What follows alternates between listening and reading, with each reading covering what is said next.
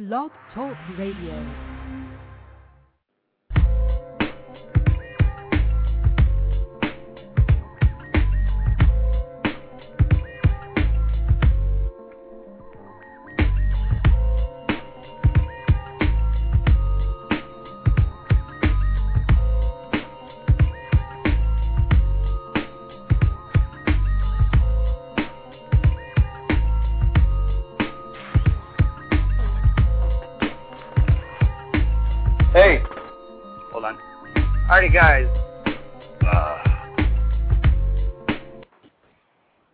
Welcome to the June 19th edition of Rubber Guard Radio. I'm your host, KZ.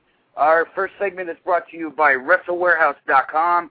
Uh, if you need Lucha Libre masks, DVDs, WWE swag, all kinds of different shit, uh, SoCal Pro Wrestling DVDs, I highly recommend any show from this this year. Uh, we're gonna have Adam Pearce on in the second hour. Adam's been tearing shit up in San Diego. The, the hell with his Ring of Honor stuff. He's been tearing it up in San Diego.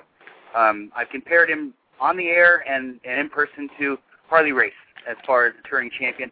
Uh, once again, WrestleWarehouse.com and our other sponsor, FogCityWrestling.com. Uh, July 5th, they'll be debuting in a new building, uh, Kezar Pavilion in San Francisco. They will be having autograph sessions with Nick Bockwinkel and Jimmy Superfly Snuka. Not enough of the bullshit. Buddy, welcome to Rubber Guard. How you doing, brother? How come you never said like I was like Harley Race or anything like that?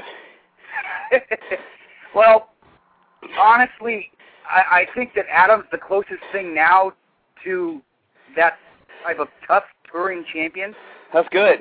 I, d- I don't know the guy, but if yeah, if you can compare him to Harley Race, man, that's that's a positive. So Awesome. Good. Well, for uh, those that are listening, I have uh, Pacific Northwest, not Oregon, Pacific Northwest Independent superstar, veteran, legend, Mr. Buddy Wayne. I I'm going to start off just from the top here.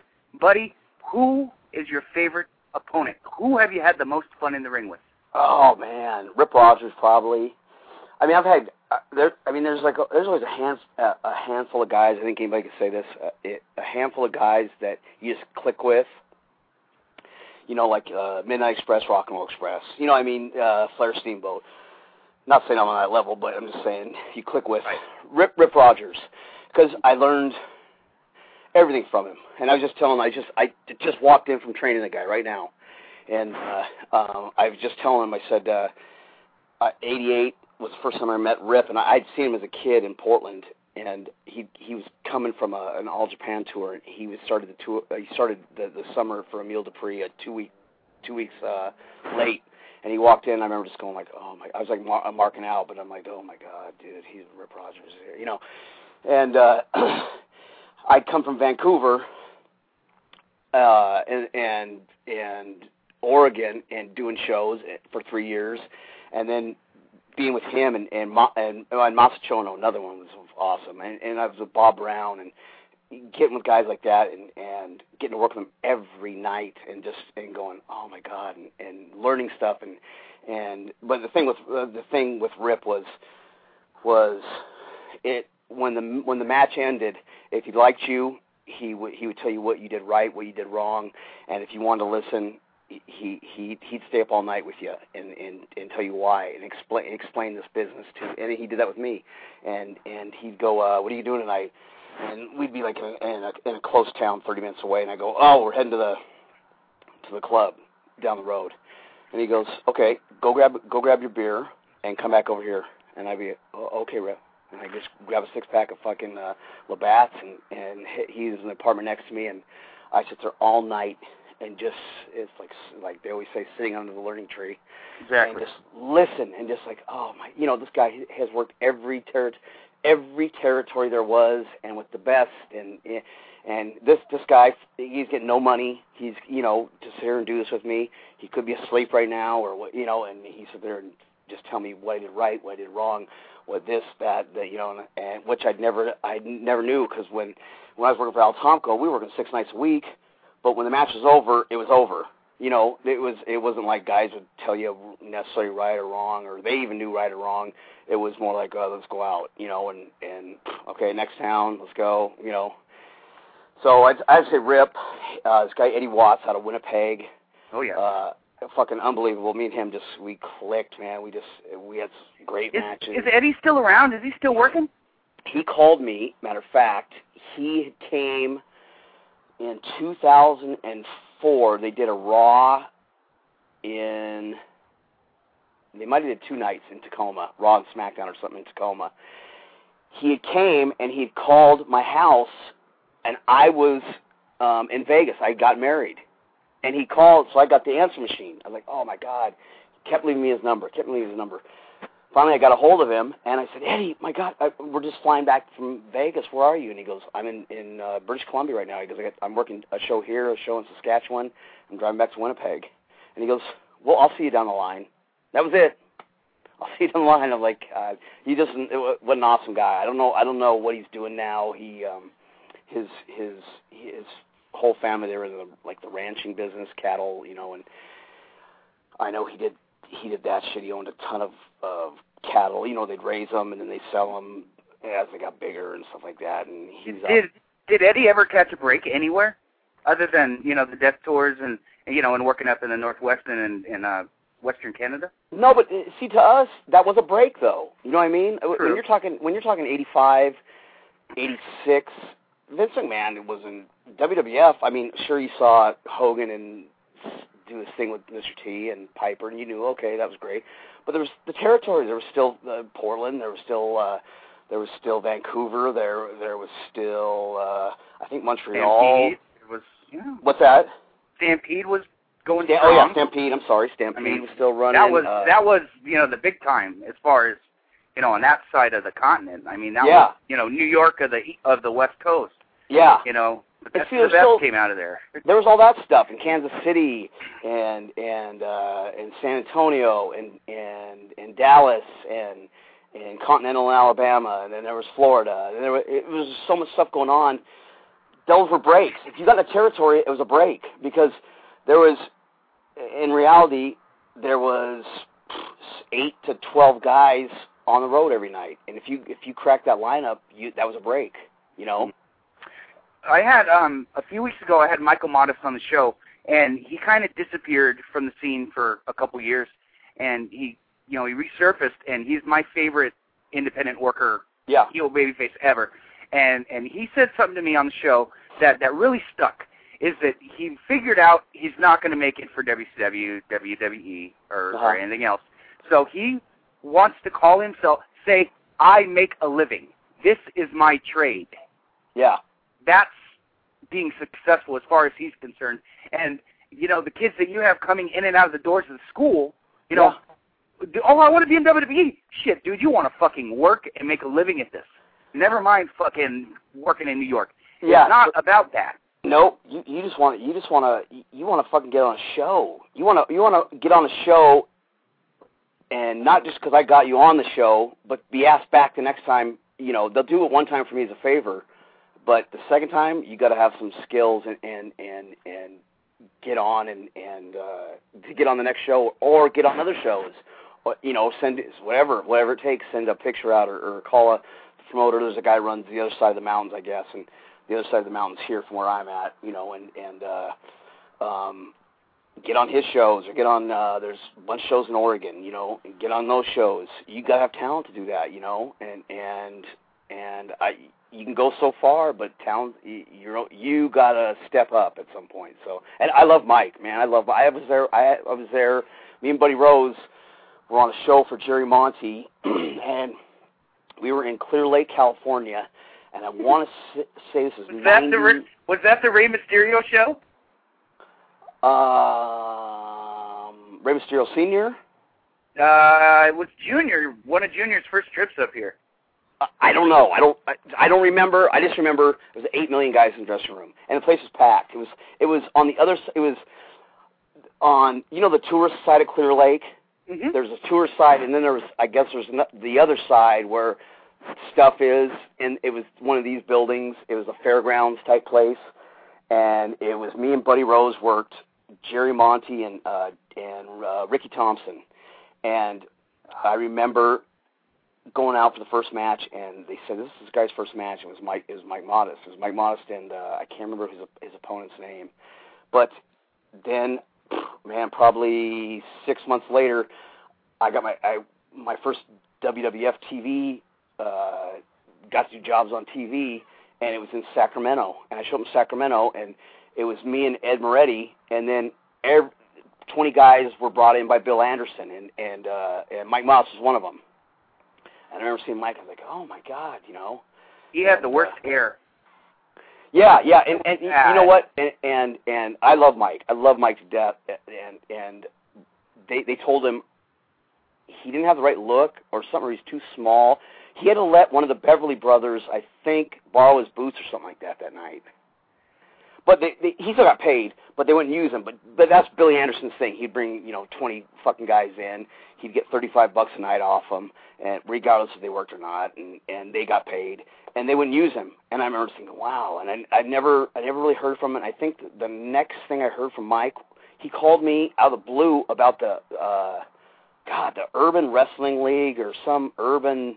There, yeah, some urban somebody on yeah. on BET was starting a wrestling show and and he goes, man, do you want to be a part of this? And I said, well, I'm white. I sure, but what? Do, you know, you he goes, be heel. So yeah. He goes, he goes, well, you're you're not Mexican or you're not. You know, I said, uh, no.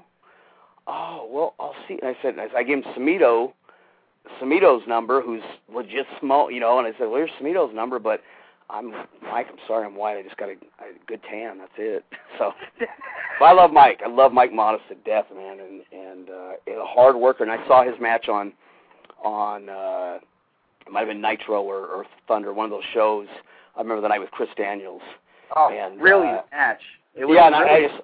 I just, I was like, if they don't sign this this guy right, this this guy right here was was better than than three quarters of the roster already, you know. Mhm. And he had that work ethic, and and Still does. sign they were idiot. Yeah, yeah. Still does. Still in great shape. Yeah. Still a masterful technician, and he's a hell of a trainer. yeah. Look who he spit out. Vic Grimes, who's, you know, whether you like the hardcore shit or not, Vic is a nut, and he's a bump machine. Spike Right. Dudley, um, uh, Crash Holly, Donovan Morgan. He spit out all these guys, Wow. and you know he's a hell of a trainer. Huh. Um, when when eventually we decide to to run a Rubber Guard Radio special show down here in the Bay Area, we're gonna have to have you and Mike in the ring. oh, I love it. I love it. That would be my per- a personal dream match of mine. And please tell him um, hi for me if you see him. I don't oh, know what he's. I don't. I don't know what he's doing now or anything like that. But Oh, he's Uh, back. He's back. He was up in the up in the woods in Redding, up north Wow. there in California, and he said, "Fuck this, I'm moving back." And he couldn't have moved back at a better time because our scene out here in San Francisco is blowing up. good. So good there are so many companies out here. But enough of that crap. We're we're working, we're here to talk about Buddy. now we know that that you've done TV stuff for for WWF. Yeah. Um, what was your favorite TV match that you were in? Um. Shawn Michaels. Mm. I, I worked with Shawn Michaels right. At, I, I want to say ninety three, maybe ninety two. My uh, a little sketchy here, but um, it was right. I think he was the Intercontinental Champion, and they just turned him heel, and he won the belt. Um, but the house were the shits, and they just brought Luger in.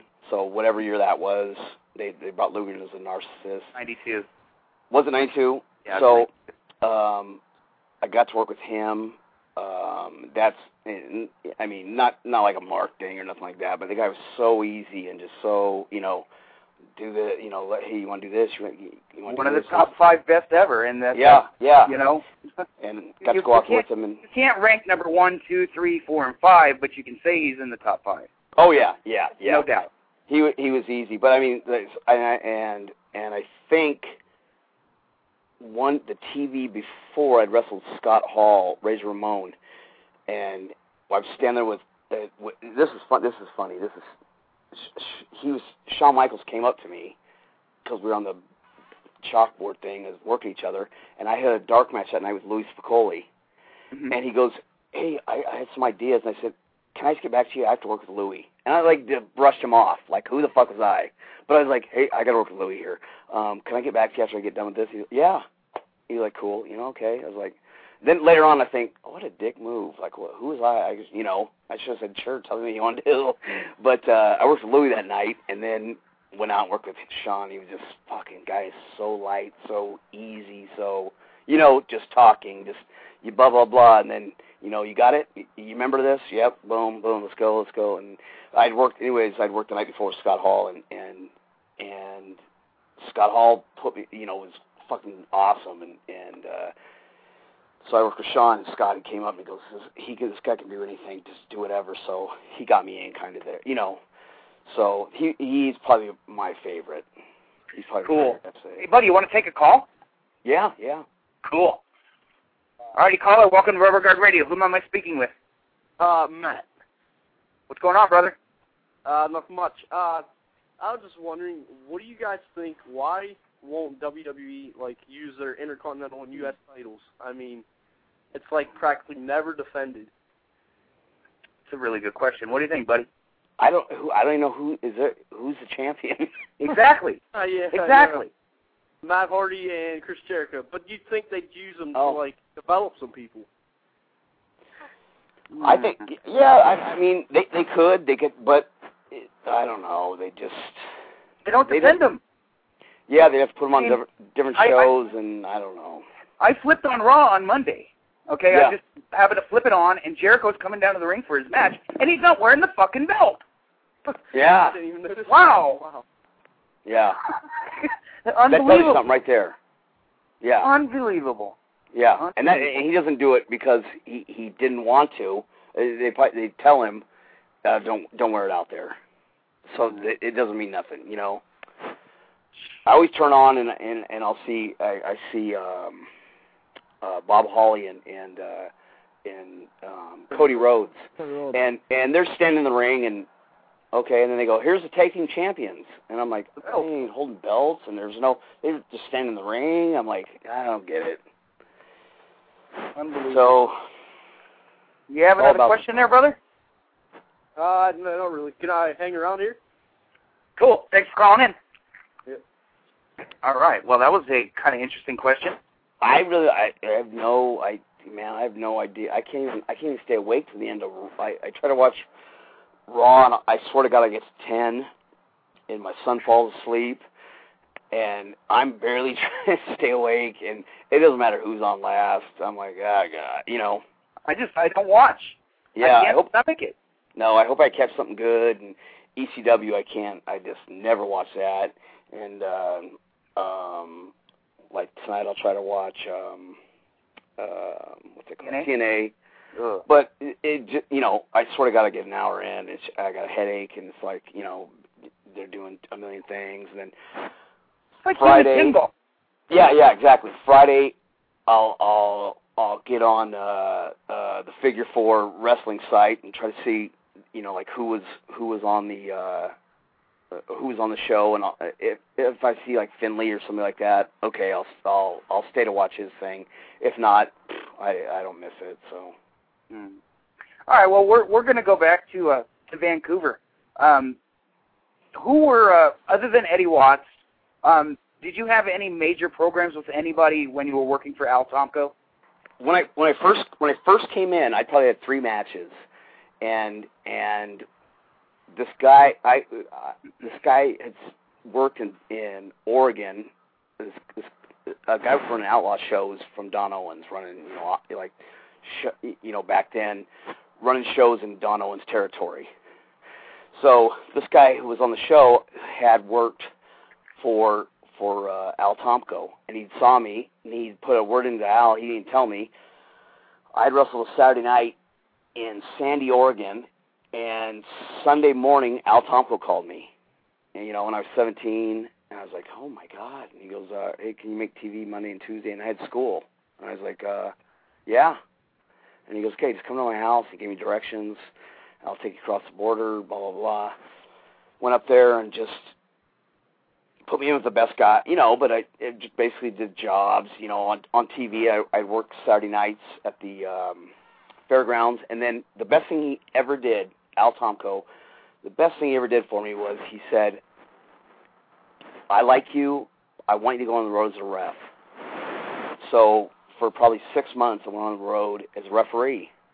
So five nights a week, I'd referee the best guy, you know, the the, the guys have been around forever, and and uh, I referee their matches. You know, Tim Flowers, Ed Moretti, uh, get to referee their matches and watch how they set things up and and uh finally his son who was uh his son Terry was my age was r- ready to start working and he thought put us together.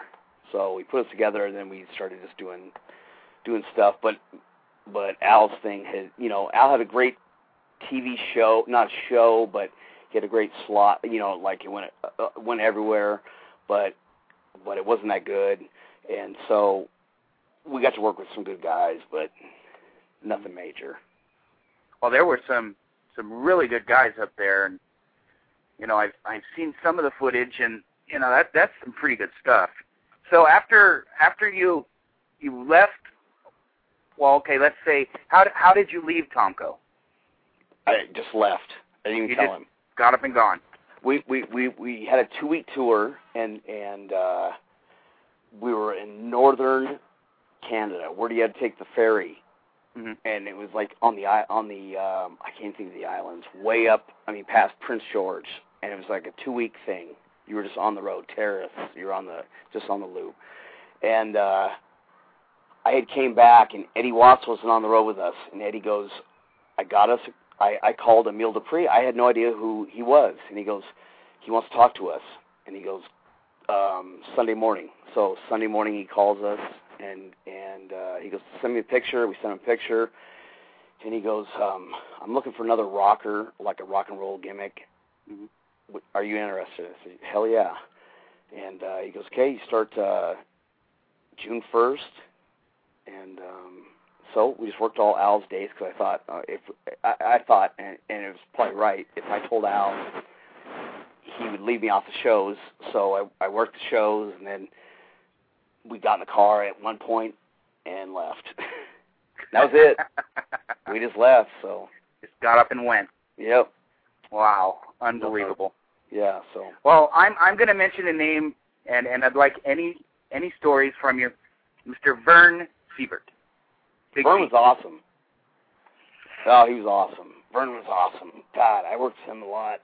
He, uh, good guy. You know, easy, never hurt you. Um, uh, just good guy, really good guy. So. Yeah. I've I've never heard anybody about all the old timers that I've run across, you know, out here in San Francisco. Um, nobody has ever said a bad thing about Vern. No, no. Nice Never. guy, funny, you know, just oh, you know, good guy. E- very easy, very easy to work with. Yeah, So and you know, he kept he kept going. You know, Yep. after after working, he kept going as a ref, and yep, you know, and and you know, guys guys nowadays, you know, those that that are quote unquote not big enough or they can't quite get it, they quit Yeah. instead of say, hey, could I learn to manage? yep, Could I learn to referee? Because Yeah. there are three guys in that ring. yeah, You know, that referee is important too. You know, he's got to be deaf, dumb, and blind, but he's still Yep. a part part of the story. Yep. Um, and any referees that you've been in the ring with that have just knocked your socks off at their work? I mean, other other than other than Mr. Young, Tommy Young. Um, I mean, because he's on a level of his own. yeah, So- yeah. No, always like uh. Oh man. Like guys that didn't get in the way or fuck up a count or anything. Yeah, like uh, um, uh, this guy in the Maritimes, uh, Bernie Richard, awesome, awesome. Um, uh, what's the guy? God, the guy, he's dead now. Randy Anderson, um, Nick Patrick, just guys like that. Just stay out of the way. All, all those guys, good guys. Okay, for uh, those that are listening, um, if you're interested in getting any footage of uh, Al Tomko's uh, promotion, you can uh, go to Vicious Vern's A1 Wrestling Videos. Got to plug Vern. You can go there. Yep. You can uh, you can find a whole lot of Buddy Buddy Wayne footage there. Uh, would be www.a1wrestlingvideos.com. Um, I'm not sure if Vern's going to DVD yet, but you can pick it up on VHS. Um, there's a, a Best of Buddy Wayne DVD that is on there. Um, it's all stuff from Tomko.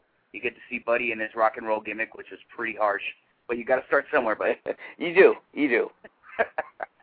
no, no, Burns guy, he's awesome. He's awesome. So. All right. Well, we're going. We can't go any further without mentioning Colonel DeBeers. Colonel. Give me a yep. give me a good Ed story. Uh, okay, I'll give you one. Um, we we were on some shows. This guy from Montreal was loaded, and he ran sports car sports vet international or something like you know high end cars. Sold them. Anyways, he wanted to run uh, two shows. He brought the uh, uh, the Bushwhackers. Um, God, who else?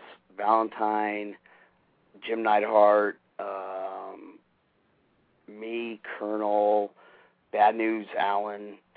Um, just he just a loaded card.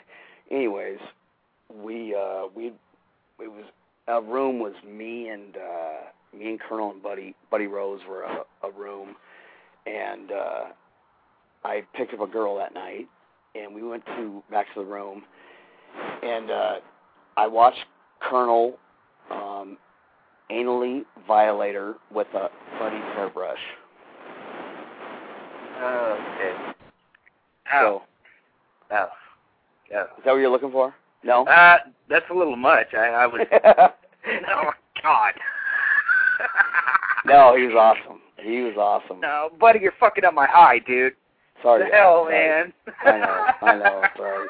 No, but that that's that's Colonel. You know, God, that was Wow. Colonel. So That's Ed.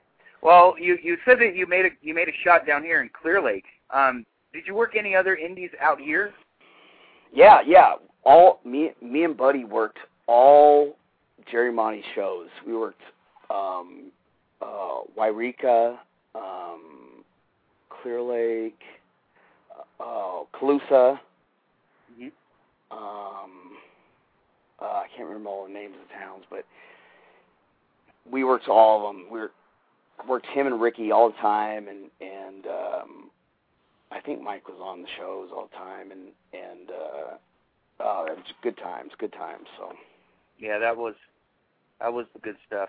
Um, yeah, I mean, you you can't go wrong with with Jerry Monti and, and uh, Rick Thompson because both of those guys were Michael Modest's first trainers.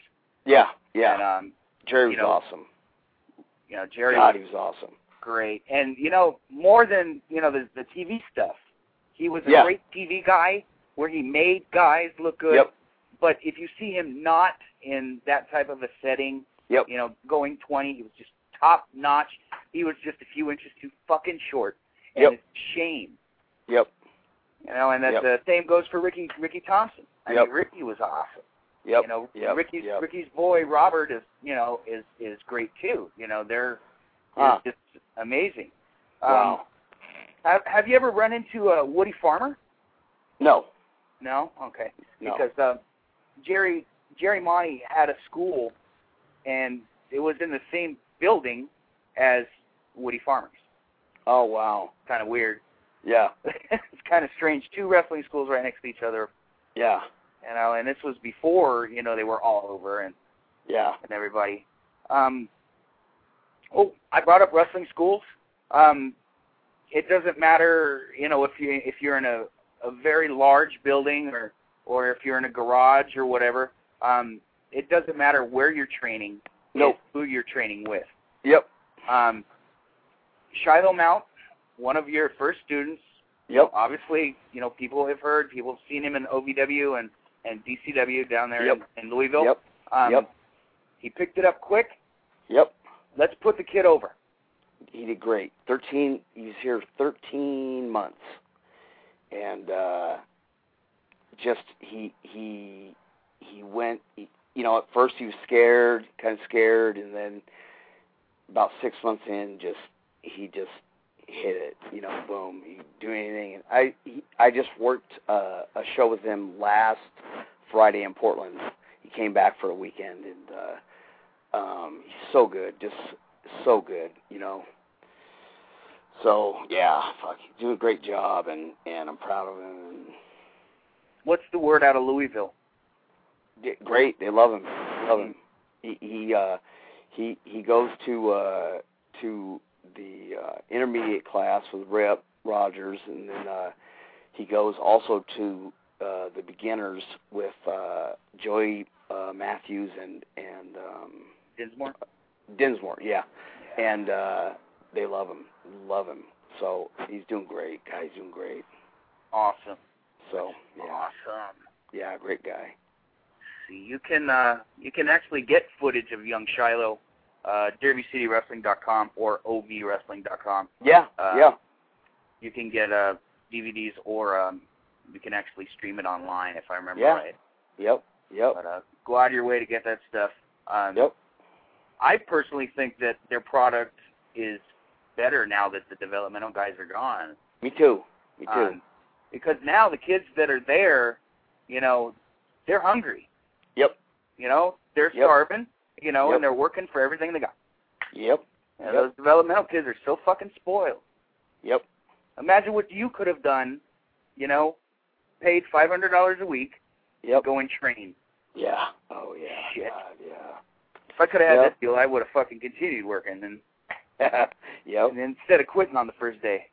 No, they they're they they got it good now, and they and they they appreciate it more. You know, like, hey, we got to make it out of here. So Exactly. they're all good guys. Exactly. That's cool. so, um, do you have any kids, you know, on the horizon that are that are ready to, uh, you know, leave the you know leave the school and and go out and sneak attack uh, Apostle Paul down there in Portland? No, Paul's it, and he it, Paul Paul's it. He's ready right now. Twenty two years old. He's he's so ready. He's he's he's afraid of that he's not ready, but he is. You know, he's way ready. So Paul's it. Paul's the man. So When's when's he gonna move to Louisville and move into Shiloh's place? uh, hopefully soon. He keeps talking about it. I- I'm working with him uh, uh, Saturday night, and uh, um, I said, "Dude, you're ready." So hopefully soon.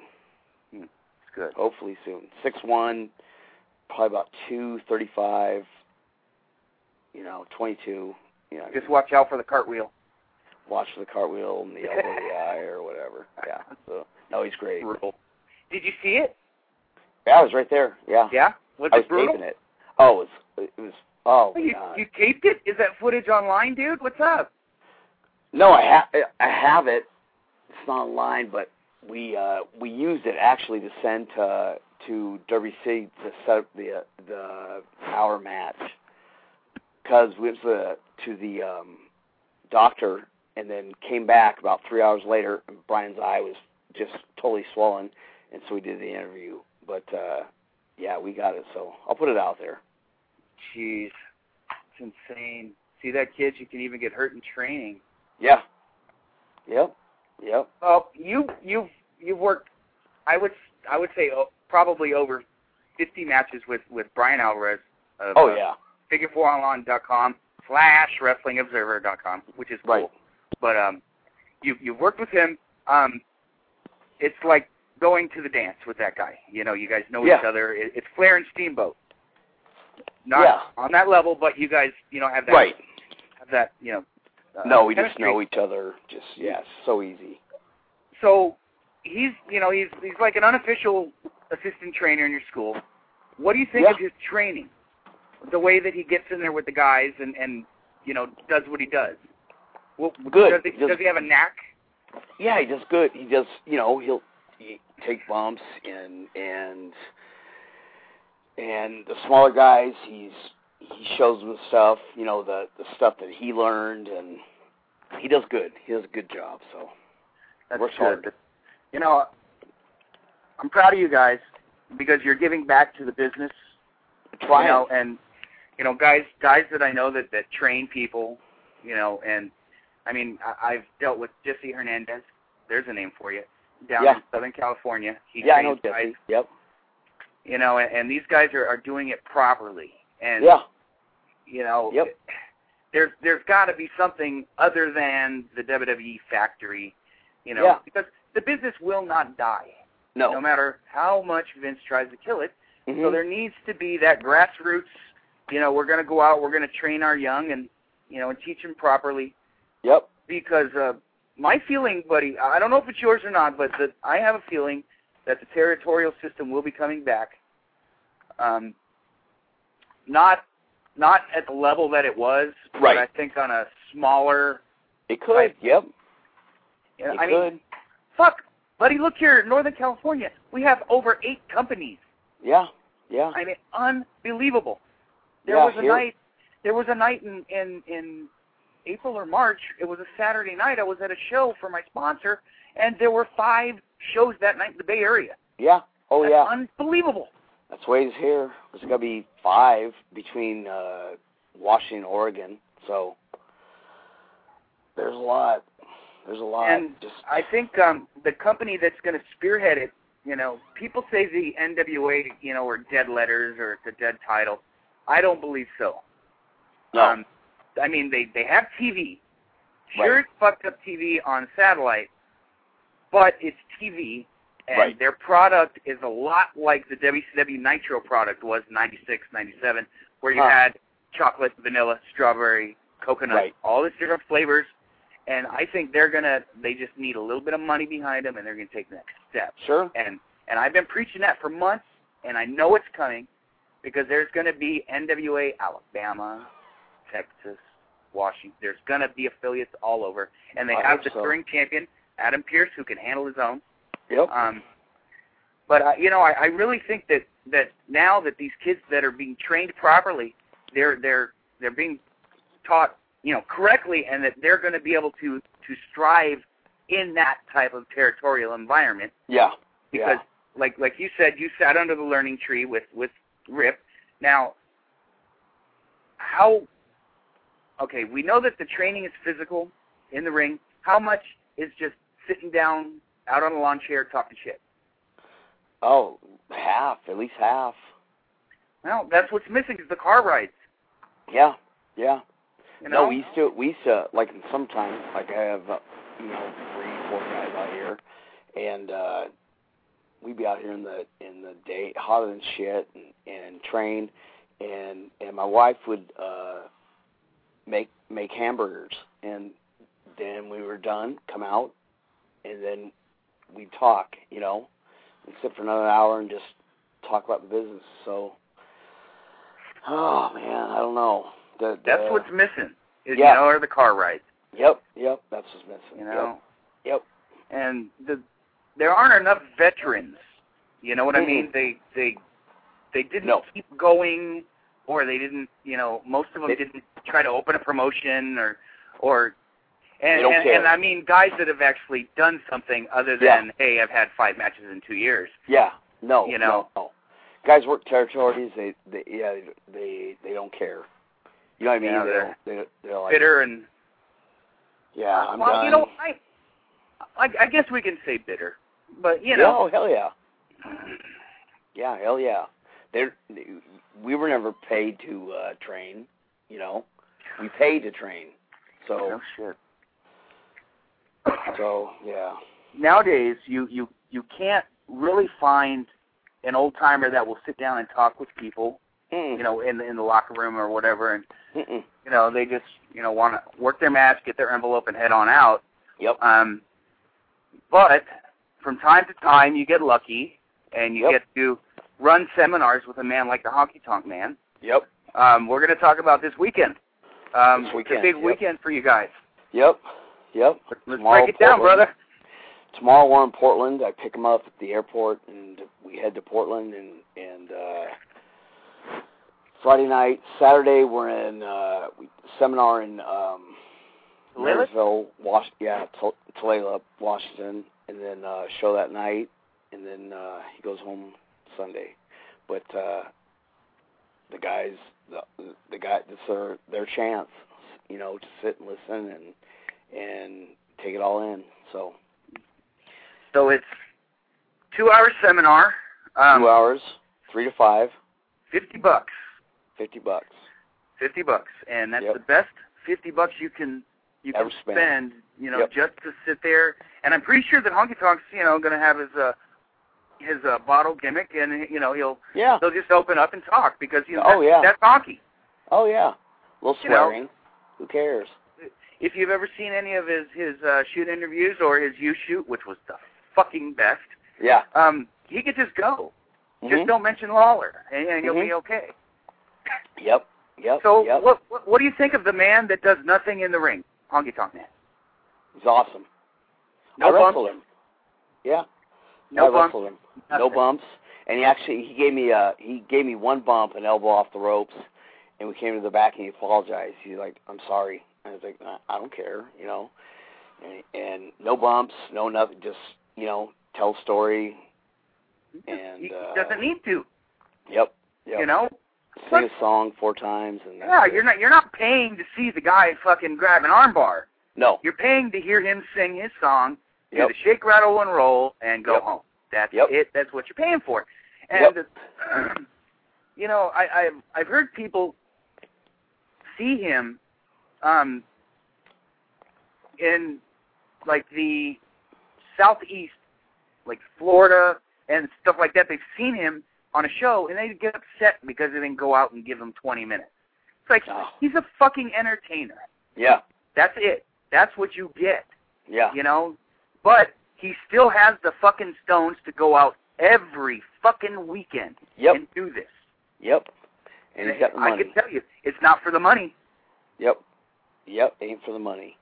Sure in the fuck ain't for the money. Nope, nope. He still goes out there, 56 years old, and and still looks the same, tan, He still looks relatively good.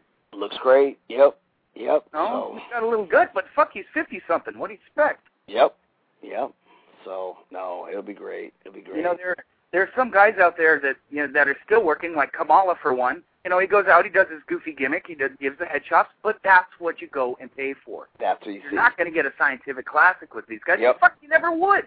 Yep, Yep. Because it came from a time where you had to do nothing. yep, yep. Oh my God. You Yep. know, I, I I feel like I'm I'm I'm Brian Alvarez too. I was born ten years too late. yep, you were, you were. Yep. Well, I did I did catch on at the end of San Francisco, so I did get to see Ray the Crippler and you know Pat good Patterson years. and Yep. oh my God, that stuff was so good. yep, yep. Well, Ray what Stevens, Jesus. what do you think of Ray Stevens? awesome. God, he's just so ahead of his. He's just uh, is such a. Oh man, innovator, just unbelievable. You know, unbelievable. Yeah, even Patterson, even Patterson. Well, Patterson was awesome too. I mean, he Yeah, when they were together, they were great. When they were against each other, they were great. You know, Yep. it's just yep, unbelievable. yep. Ray Stevens just lived lived the fast life, but he was awesome. He was awesome. So There you go. He's I I think that that he's the epitome of what a pro wrestler was before the change, and that Yep. was Vince. Mhm. Um, Yep. And I don't think that there was any better worker in the ring on the stick than Ray Stevens. And No. and, oh and yeah, I'm thinking about your dad. He was uh, my father's favorite wrestler, and who's uh, since passed on. But fond memories of, of watching that bombs away knee knee drop off the top rope, and yep, just fucking damn it, they did so much, or they they they got away with so much, and they they told so many stories without doing much, even though this was considered a high spot territory. yep, But they still just just blows the shit away now. I mean, yep. it's it's a demolition derby. No one Yep. goes out and tells a story. No, no, it's just spots. You know, it's it's Do it all in six minutes, and that's It's- it. it's not just the big time either, buddy. Yep, You know, a lot of the yeah. indies, a lot of the indies I see, yep. you know, it's fucking. They go out six, seven minutes. It's like if you don't have twelve matches on the card, the guys don't go seven minutes. right, Um, Right. Like Jesse Hernandez, his company, the Empire Wrestling Federation.com, cheap plug for my buddy. He um has maybe five or six matches on his shows, yeah, and they go twenty. yeah, You know, they go solid 20. And there's a reason this guy is running every fucking weekend, yep, Yep. making money. yep, yep, Unbelievable. yep, You know, Yeah. it's that's unbelievable. And yep, there's a reason I try to have Jesse on as often as I can yeah. Oh, because yeah. um they're not just fans that listen to the show, they're workers that listen to the show. and they, you know they need to learn. Like Yep. I'm, I'm gonna call him my former co-host. He's no longer my co-host due to scheduling, but uh, Mr. Alex Saint or Goff, whichever you want to call it.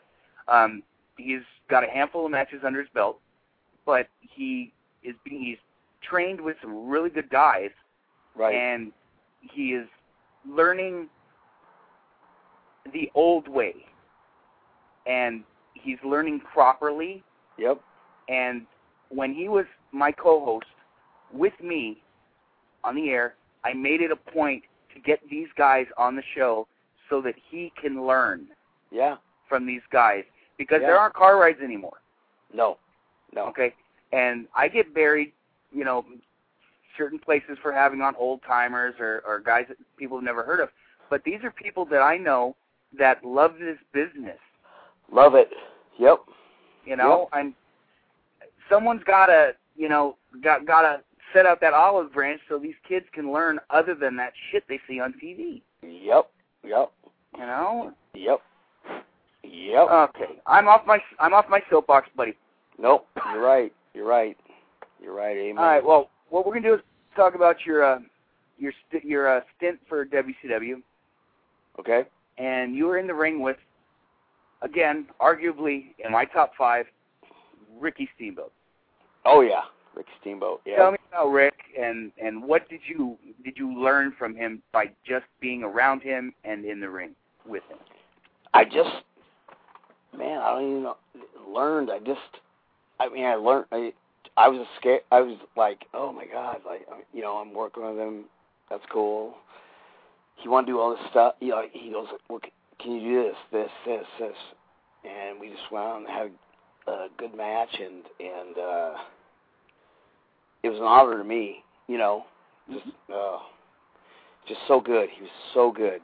You know, God, he was so good. Yeah, I don't know how Yeah, to describe it. amazing. Yeah. And I mean, so- I've seen you know his early stuff from Minneapolis all you know into the Mid Atlantic. I mean, we're talking seventy two, seventy Yeah. or Oh, yeah. he broke in seventy three with Flair, so seventy four, seventy five, and he was doing that shit at a top level. Yep. You know, Yep. and um, going back uh, with the the uh, Ric Flair DVD where he was discussing his matches with Steamboat, and he said that you know some of their best matches no one ever saw. Right. You know, because they go out there and they do it for themselves. Yep. They go out and put in the time because Yep. they enjoyed what they do. Yep. Now you have guys come in, boom, we work our match, we're out the door. Yep. Now, if you're a young kid, you have no right leaving. You need to No. stay there and wait. Now, Yep. I understand if you're in the opening match, you're going to work and you're going to go. No problem. You are 32 and you have a family. 32, right? Sure. Yeah. and you have a be family 32. and and, and all that stuff to get home to. These young kids, they don't stop and watch. No. You know, I mean, learning is not just training with someone or Right. watching a video or whatever. You can Right. watch and you can pick up little things Yep. because um, Mike Mike Modest to, told me on a, a phone conversation a week ago. He said that you know some of the best wrestlers are the best thieves because they steal from everybody. Yeah. I want this. I want that from you. I want Right. this from you. Right. You know, that these these youngins they don't get it. No. God, I'm No. pulling my hair out. What's left of it, at least. No. Yeah. You're right. You're right. No, he was awesome. He was awesome. Though. So light and so. Oh. Oh, So, uh. Out of all the TV stuff that you've done uh, for WCW, WWF, W- WWE, who was the stiffest? Um. Alex Wright. Really? Yeah. Was it the drop kick off the top? It was everything. God, he was, Really? oh, he was brutal. Oh, he was brutal. Oh, nice guy, but but just I don't know. Did, Jesus. did he? It seemed that that in the ring that he was trying too hard. Yeah. You know, because look look who he has to fill the shoes. Stephen Mhm. Wright. He's no. If anybody has not seen Stephen Wright, you need to go out of your way to see that footage from Europe and New Japan. Oh Um, yeah. Oh my God, he was so good. Stephen Wright was so fucking clean. I had his first match. I had Alex Wright's first match at at uh oh, what's that called? Interstate. Disney World. Oh, He, Florida. he huh? yeah, so he came in with uh his dad and uh 'cause cuz uh Regal was a fan of his dad, so he came in and I think it was a dark match. Anyways, he was probably about 240, you know, kind of, you know, kind of he was 18 or 19 or something like that. And he blew up within like 2 minutes and and hit you hard. You know, he like do the form to the face, hit you hard and shooting the ropes hard and it was a struggle. So yeah, Alex Wright, nice guy but struggle. Well, there's there's a reason he didn't really go far. Yeah. You know, he just didn't have it. Yeah. Yeah. You know, he just really didn't have it.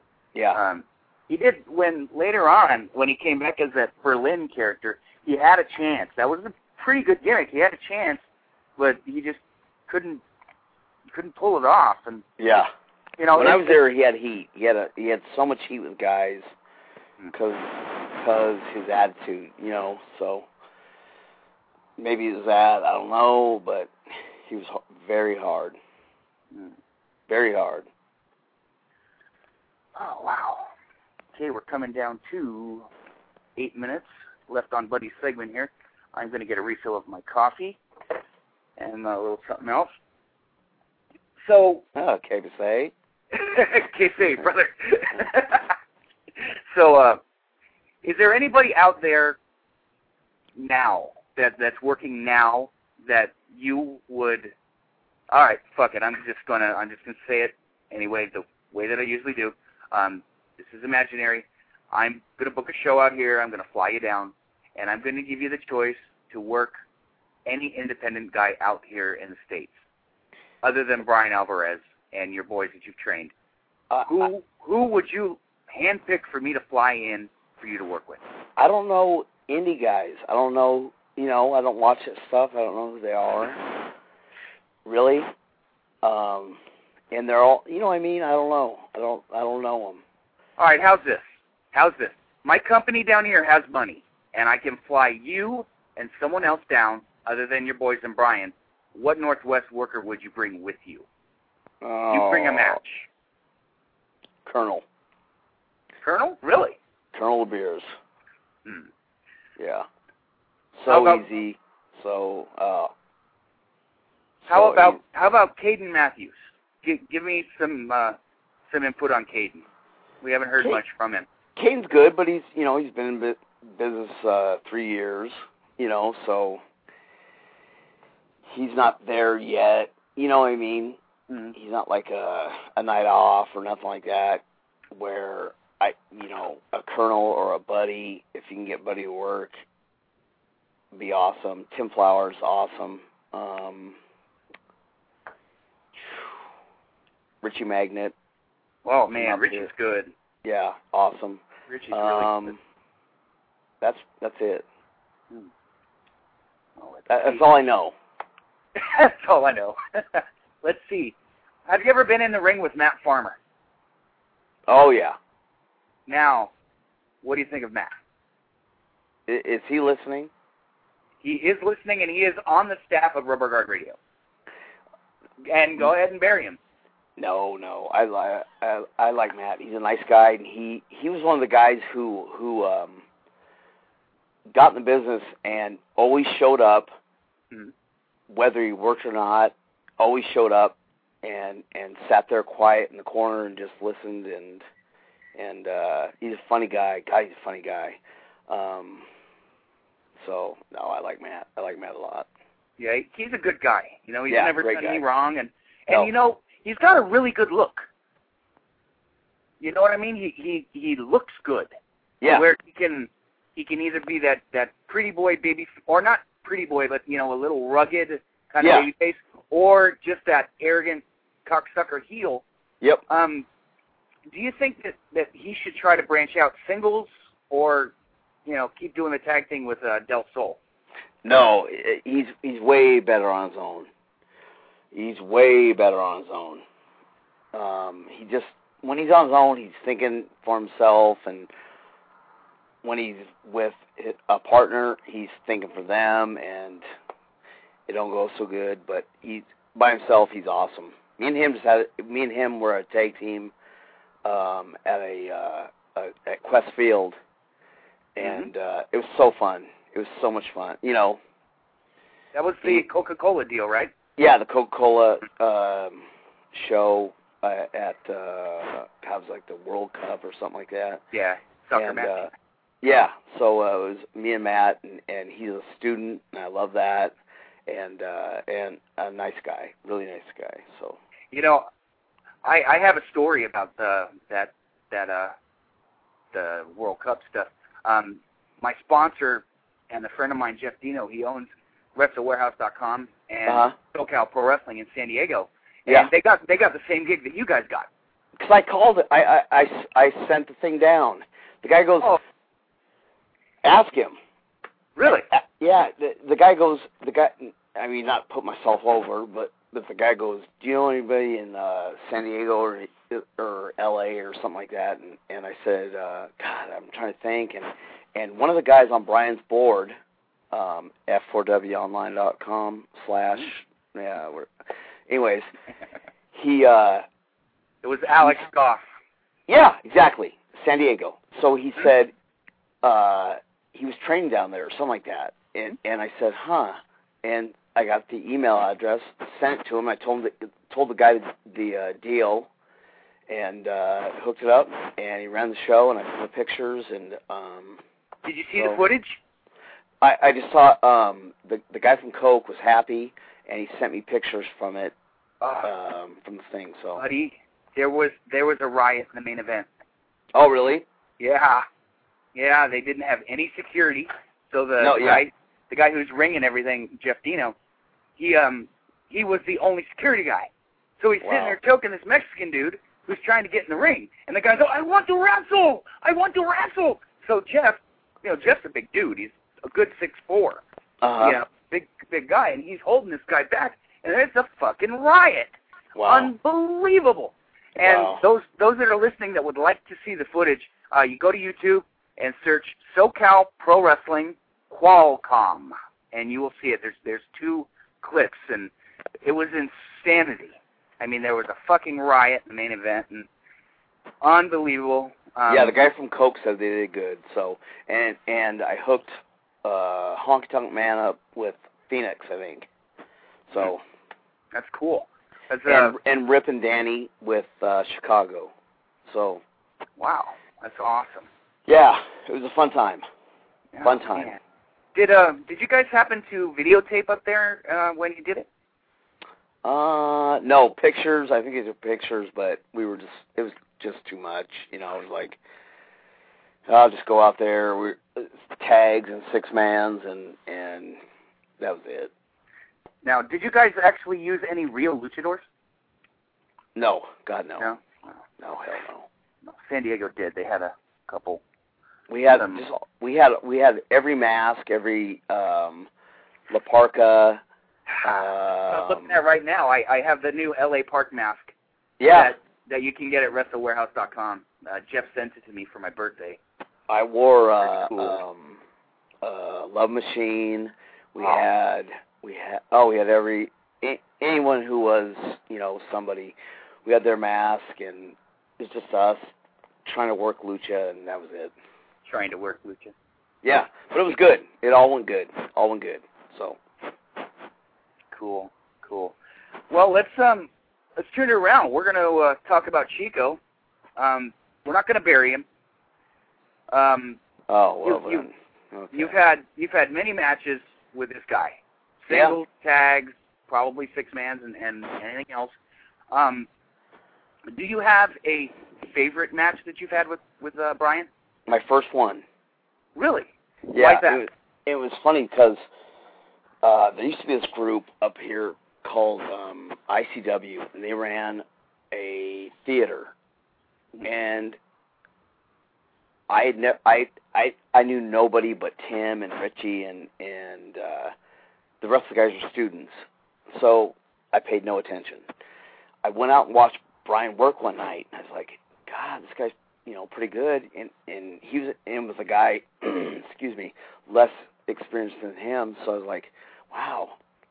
So there was a fair in in Middle Oregon somewhere, and um, Len Denton, the grappler, was running it. He was bringing in from your area. Um, oh, what's his name?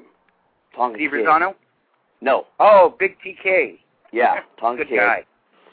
And he goes, uh, he goes, uh, I want you to come out. And I said, okay. And then I said, uh, hey, let me bring a guy that I can work with. He goes, yep, let's do it. So Brian was 135 pounds. I didn't know Brian from anybody. Never talked to him. I called Tim Flowers. Tim gave me his number. I called Brian. Brian. It turns out we live, you know, probably, you know, maybe 15 minutes away from each other. So we hooked up for the show. We went down. They go 15 minutes through. At uh, five more minutes, he pins me. We went out there and just we just clicked, just boom. I I couldn't believe it. You know, I was like, oh my god, and that was probably my my favorite match of them. So now it's just habit. You know what I mean? So, Oh yeah, it's just going in and you know, yeah, it's just like okay, ha ha ha, you know. But but uh, that was probably because I was so surprised. Like, my God, this guy, you know, say something, boom, he got it. Boom, let's go. So it was a good time. Well, you you mentioned the grappler. The grappler. You know, he was a, a hell of a worker. You know, great promo. Oh hell yeah, and a hell of a booker. hell yeah. You know, if if you get the book in multiple territories like he did, you know, Yep. you're obviously doing doing something right. Um, Yep. Do you happen to have a few grappler stories? Um. Oh man, grappler. Not. I mean, just no. Not that I want to say, but he was a he's a good guy. Good guy. So Awesome, awesome. no, good guy and and uh good mind and funny, funny guy. So I saw him about uh, six months ago. Last time I saw him, and that was it. So he lives out here in Portland. He's still uh, around, or Uh, no, he don't work no more. He had neck surgery. He had that neck, his neck fused like Roddy did, and uh so he's done. all right. But, uh, but uh, no, good guy, good guy, really good guy. That's it. I really have nothing else to say about him. So Yes, sir. Yeah. Yes, sir. All righty, buddy. are we It's done? been- we've gone an hour. Jesus God. Longer than that shit that you recorded with Alvarez this morning, ripping off his customers. I told him. I told him I would not do his show unless he plugged you every two minutes, and he didn't do it. So I'm. Yeah, don't even I get apologize. started. You know what? There there have been a few casualties of this merger, and my show being plugged on the front page in news updates is you know one of them. Hey, no, but thank you for the uh the uh DVDs you sent me. Oh, it's Thank all you very good, much. Yeah. so- Anytime. yeah, and Well, Like, this weekend, watch them and they love them. So this weekend, Let's, uh, Honk Tonk Man. Honky Tonk Man, you can get all the info, buddywayne.net, um, figure4online.com, 10 bucks, 10 bucks a month, man. You get the fucking Observer Online. That's Yep. all I got to say. Tell Mike Modest hi for me. Oh, of course, of course. I'm going to probably give him a call tonight and, Yeah. you know, talk to him about how hot it is down here. We're in the middle of a heat wave. It's fucking 90 plus today. Wow. Wow. Cooking and, you know, being sick, you know, I can't can't drink beer or anything, so it kind of sucks. Well, what Uh, you do? Well, More pills. more pills, exactly. But uh, buddy, it Thanks was my having me. pleasure, man. Thanks, Thanks for coming having on. me. Once again, buddywayne.net. If you're anywhere, anywhere in the fucking world, and you you would like to get trained, check out Buddy. His boy, his boy is in OVW. What more can you do? Yep. All right, buddy. Thanks for calling in. It was uh, Thanks, you guys. definitely my pleasure, man. Well, definitely have to have you on again, preferably with uh, that scrawny little Mexican Brian Alvarez. Oh yeah, we'll do it. All right, brother. You take For it sure. easy. Thanks, guys. Later, man. Bye. Okay, that was Northwest in, uh, legend, Mr. Buddy Wayne, and on the line now we have the NWA World Heavyweight Champion, Scrap Iron Adam Pearce. How you doing, champ? Brother, I am doing well. How are you guys doing? We're fucking cooking, brother. That's the way it's got to be. I uh, apologize. I I didn't have the number to call in. I misplaced it. You got to forgive me. I had a I had a baby boy six weeks ago, and he's been taking up all my attention. Oh, hey, I hear you. I feel you, man. I I took the summer off to to uh, take care of my eight-year-old son. So tremendous. Fun stuff. Fun stuff Absolutely. Stuff. How you feeling, brother? How's the body? You know what? I'm feeling good, man. I've been busy, uh, but but staying relatively injury free, and uh, you know, staying in the gym, just getting ready. Got a lot of title defenses coming up, and uh, just doing what the champ needs to do. There it is. Well, uh, speaking of uh, title defenses, you uh, you went to an hour with uh, Damien Wayne. Sure did. Out out there in Virginia, and um, I haven't heard of the footage getting out. Um, do you know if they sell DVDs or whatnot? Because uh, I'm drooling to see that one. You know, I know they taped it. I think they had a three-camera shoot that night. Promoter Rick O'Brien, who uh, runs NWA Virginia, um, he told me that the footage is going to be out there. I don't know what the time frame is on that. I haven't seen any of the footage. I haven't seen any pictures. I do know that an hour is a long time, uh, and uh, we fought tooth and nail. It was a great crowd that night. Uh, thankfully, they raised a lot of money. It was for the King and Queen County uh, Virginia High School and Middle School fundraiser for both schools, and it did well. And, and uh, the, the uh, county was happy, and I was happy, and everything went off as planned. And uh, thankfully, I walked out of that building with the with the gold still around my waist. Tremendous. Well, what what, what do you think of uh, Damien as a, as a competitor? I love Damien Wayne. I I think that uh, he's one of those guys that all he really needs is a break you know, he uh, he worked a, a shot for Ring of Honor when they were in Manassas, you know, I don't know, a month ago or so, and uh, mm-hmm. I think he needs a couple more of those just to get his face out there and let people see what he's capable of. Uh, unfortunately for him, he's been stuck in the Mid Atlantic region, and not that there's not good wrestling fans in that region. It's just that the exposure for the boys isn't what it is in the Northeast or even on the West Coast. Uh, but he's he's got to travel a little bit. I know he was going to move down to Florida, and I don't know if he's still going to do that. But uh, Damien Wayne's definitely somebody to look out for in the future as well as Sean Denny. Mr. Denny is good too. Um, yeah, I absolutely agree. And you know the uh, Chris Escobar. That's another good Chris name. Escobar is a good friend of mine. He was out here in California for a while. I know he went back to Virginia, and uh, he's another one, man. I I think that uh, the only thing that's lacking that area is exposure. Uh, it seems like the guys they they stay within Virginia, North Carolina, South Carolina, but they don't really go any any further west or north of that. And uh, there's plenty of guys that that that could and should. Mm-hmm. Mm-hmm. Well, that's just naming three. I mean, you got Phil Brown out there who's been doing the shit forever. There, there are just yeah. so many guys, and you know, you have to go out of your way, you know, to to to see them, and it kind of stinks. You know, I and the the companies are so fractured as well. You know, there there yeah. are so many different companies and you know, it'd be nice if they could all, you know, get on the same page and, you know, pay their dues to Mr. Marquez so that, you know, you can come on out and defend your title. Yeah, um, you know, that's a problem. That you know what? That's nothing that's really new to the NWA. Unfortunately, it's it's a it's one of those situations where anybody with enough money can throw down their membership dues and call themselves an NWA promoter, and that's whether or not they run every two weeks or they run one show a year. So it doesn't really help the champions, the board controlled champions anyway, because we're stuck in limbo waiting for you know that handful of promoters in the NWA that that really want to do something. And thankfully, you know, I've been able to to get out and defend this thing about 20 times now and and make my way. I was in Nashville last weekend for Mike Searcy and the NWA Top Roll promotion, and, and I look forward to going back there. But there's a handful, and uh, I think it's just a matter. I've told this to Bob Trobich, executive director, and the rest of the board, including Marquez. Hey, just give me uh, give me a loop with all these promoters. I guarantee I guarantee after one, they'll want me back a second time, and we'll just keep it going until we can build towns, you know. And uh, it's a work in progress. It's slow, but it, you know what? It, it's uh, it's it's definitely picking up a lot more than it did nine months ago when I got it. So I have no complaints. Well, you guys are going to win this foot race, and I've been yeah, saying it for so. months since I'm blue in the face.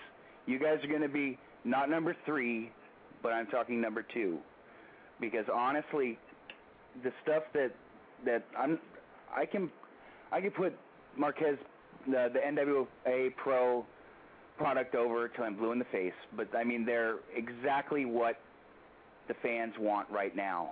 It's 96, 97 WCW Nitro. You have all your different flavors, and Right. you know those those DVDs that were put out by Big Vision Entertainment. Um, that stuff was great. You had your lucha, you had your technical stuff, you had some brawling, some flying, you had a bunch of different things, and that's what's missing. And I think that you guys are really close to you know doing something, really really know, I- close. I, I appreciate it. I think that the hard part is that as a culture, we're so uh, we're so akin to having things right now. You know, and, and I mean, you think about it, the convenience of technology today in pretty much any industry, you can pretty much have whatever you want within five minutes.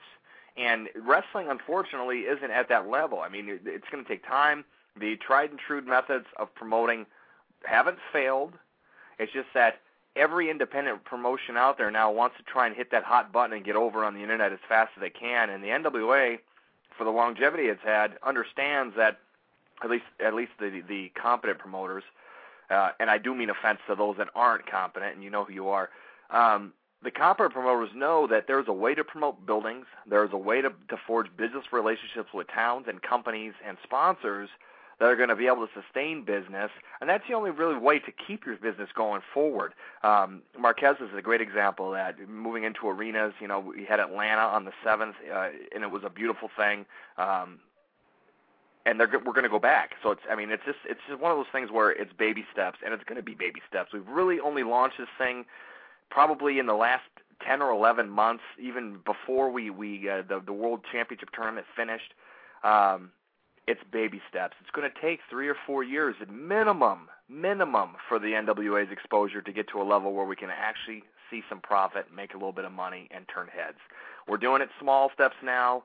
Um, it's it's going to take time. It's it's not an overnight thing, and it hasn't been an overnight thing. And thankfully, that those of us who are who are in the know understand that. So we're just going to forge forward. Tremendous, tremendous. You guys are you're going slow, but I I think that the the co- our our country is ready for a a territorial um, system, but not not the way it was back in the day. I mean, we're talking smaller regions, and I mean, hell, up here in Northern California, you know, there are eight or nine companies that are running regularly up here, and this is amazing. There wasn't shit That's here a couple years ago. Yeah. Um, I, I have to ask, when is Gabe Ramirez going to bring you up for uh, Revolu- Pro Revolution Wrestling? I think it is, or Well, you need to tell Gabe Ramirez that he needs to stop being so cheap because I had a couple emails with him and he asked for prices and I give the same price to every NWA affiliated promoter. That's the deal that I struck with the board of directors and he balked at the price. So, no offense to Gabe, I actually like Gabe. I've known Gabe for a long time going back to APW. But it's just one of those deals where he's going to have to pull a little couple little you know quarters out of the couch cushions that type of thing and uh i'm sure it'll happen sooner than later the answer, Adam, is to book you for one of the Santa Maria shows because their last show drew about, I think, between 1,500 and 1,600, if I remember right. So oh absolutely. and if i no i oh i absolutely know that. I know that for a fact. And i know you know eh, i know my price is more than reasonable. More than reasonable. So gabe if you're listening you have my email address brother. I would love nothing more than to come up and piss off your crowd in santa maria. Screw that, dude. You got to come up here to San Francisco. We got to get you up here. Yeah, it's been a long time. Last time I was up there was for the for that Russell Fan Fest debacle. well, oh, boy, let's not even. Yeah, let's don't even not get me even go started. there. Don't even get me started. I was lucky I got out of there with the pay I was promised. Well, hey, you're one of the lucky ones. That's right. I was sitting in that hotel room with every single legend you could think of who was trying to devise a way to get into the hotel room and get their money out of this promoter. And I use the word promoter very loosely when I when I'm talking about that punk. I don't even know his name and I don't want to know it. Unbelievable. Yeah, let's just uh, not go there.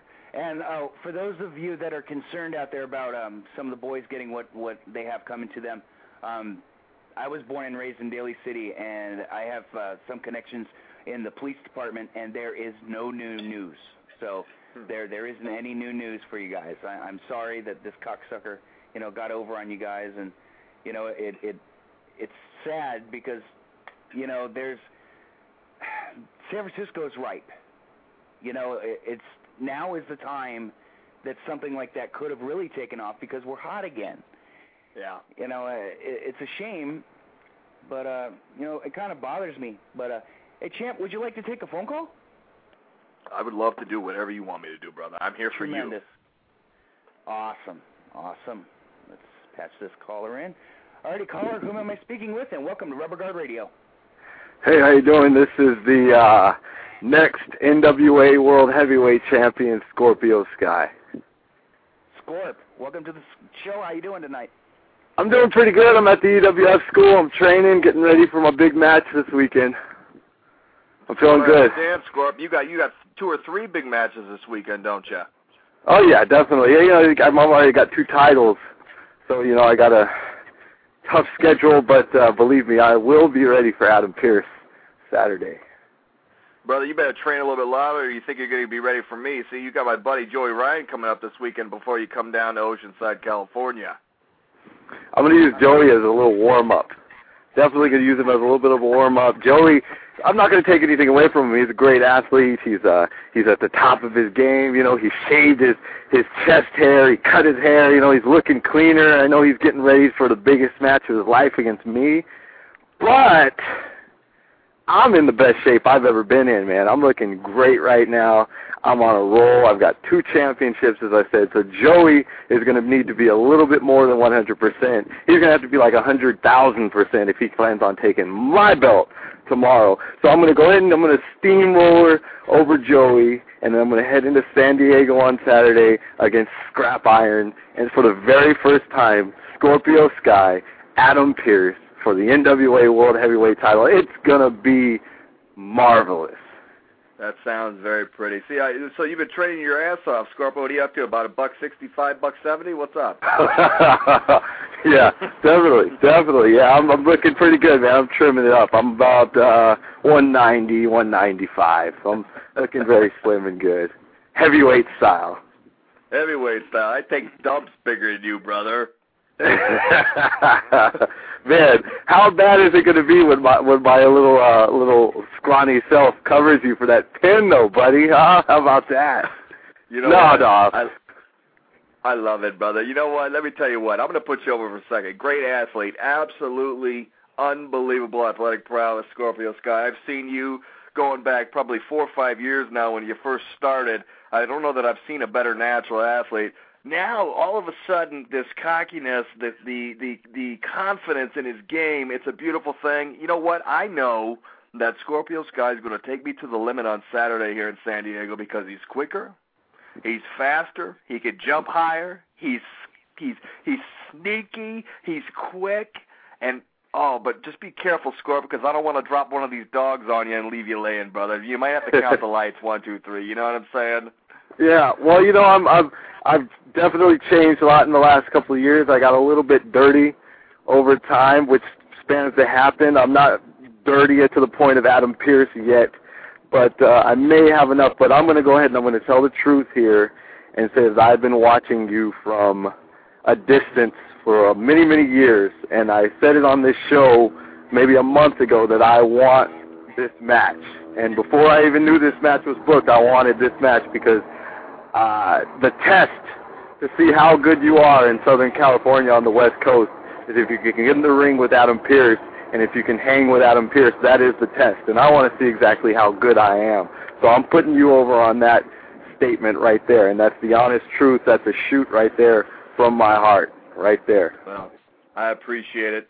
Uh, you well, you might want to get back to your training. Say hi to Jesse for me. I know he's there. Roll around, get get sweaty, get ready, because on Saturday it's going to be hot down here, brother. It's going to be in the 90s, and the lights are going to be bright. And that Boys and Girls Club in Oceanside is going to be filled to the rafters, brother, because they want to see it happen. But I'm giving you fair warning now, Scorpio Sky. Don't come down here thinking you're going to walk away with three belts over the weekend because it's not happening. Not the world title, not on my watch. And hey, I'll tell you what, if you do a good job and you you play nice and we roll around for 10, 12, 15 minutes and you lay down like a good little boy, I might buy you Denny's after the match and send you on your merry way back up north. How's that sound?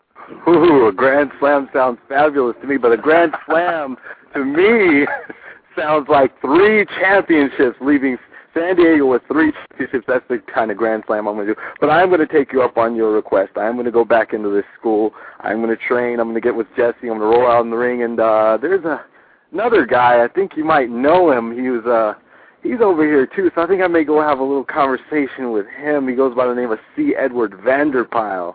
So uh, Yeah. I'm going to go ahead and uh, see what kind of uh, trickery I can get out of him. Maybe I can find some weaknesses on the the You know scrap what? Adam. Well, do me a, yeah, the scrap at him. That's good. Do me a Yeah. favor while, while you go, when you go talk to Vanderpyl. Get him doing about 150, 200 squats. You do I get don't him know. doing about 200 squats. I might take it easy on you on Saturday. 200 squats.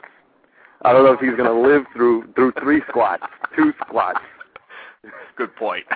Yeah, yeah. I see him bend bend over to pick up a candy bar and he's sweating. That's a shoot, brother. All right, I'm going to get out of here. You guys take care, and I will see you Saturday, Adam. You got it. I hope you're ready. Oh, yeah. Scorp. Thanks for calling in, brother. I appreciate it. Right. All right. Well, that was. Hey, you, uh, you try to you're pulling a fast one on me, aren't you? No, it's called trying to draw money for a friend of mine. Beautiful. Pretty simple. Beautiful. But of course, you know, I have to be spontaneous, so I'm not going to tell you. But you know what? It was. That's it was- It was fun. Where's your boy Alex Saint at? Alex is working night shifts, so he's no longer Uh, uh, no longer with us. He, That's uh, no. There's no excuse for that. night shift. Sucks. You know, it sucks being in the military. Yeah, absolutely. That's true. But you know what? He's serving our country. God bless him for that. There are men out there who are better than I, serving, fighting for freedom, and he's one of them. So God There bless him. There it is, and he's a really good guy, and he's uh, stepping it up. You know, You got it. uh, no, no offense, brother, but uh, I think that he may be the top heel in San Diego. Um, wow. He Wow. at least for for New Wave Pro Wrestling, this guy, I don't know what the hell it is. He just incites riots, and I don't get it. Um, You know what? It is an it is a it is an unteachable skill. You know, Mm. of, of of the many things, and I've been wrestling now 13 years. People ask me all the time, how how can you get heat? And I can never explain that. I can never explain that because either you can or you can't. And there's a million tricks and, and cheap things that you can do. And if you can hear me in the background here, don't mind me. I'm opening a beer. Uh, Oh, there's a million things you can do, but that's not going to guarantee you're going to get heat. It, it's definitely one of those one of those traits that that uh, I don't know how I got it. I guess you just have to be a natural born asshole, and my wife could probably tell you that I am. as she nods her head as she's feeding my baby, but. uh yeah, Alex Saint, you know, up and coming. He just he's got to forge his way and get out there, and it's all about experience. It's all about getting in there as many times as you can. And uh I have no doubt. I know he wants it, but uh just got to keep keep at it. That's it. well, the the kid does his homework. That's you right. Know, he he watches, you know, a bunch of different stuff. You know, he he gets his Japan stuff. He he watches the old stuff from um, the 80s and into the Sure. 90s, and you know, I mean, even ECW. You know, he's not a hardcore guy, but he watches watches stuff for the promos, and you know, and he's he's learning how to how to book product by watching what Paulie has you know has done, and you know, he's taking you know here and there, and you know, I mentioned it earlier with my first guest that a true pro wrestler is actually a thief that will Oh, steal from each and every person that he sees that he can use something from. And Alex is a perfect example. And I'm not putting him over because he's a former co-host and a friend of mine. I'm putting him over because it's true. It's absolutely true. I, I can't tell you. I mean, you know, I, this weekend I was in, in Nashville, and one of the color commentators was Reno Riggins, who, for those of you who've been watching wrestling for any period of time, well, that name should sound familiar to you. Um, he was half of the Tennessee Volunteers with Stephen Dunn. They held the Southern Tag Championship probably a, a thousand times. Uh, but if you if you weren't that in depth a fan, especially of the, the of the the Nashville, the Memphis scene at that point, you would have seen Reno Riggins on WWE TV uh, throughout the late '80s and early '90s at, at least once a week in, in an enhancement talent role. So he's been around forever.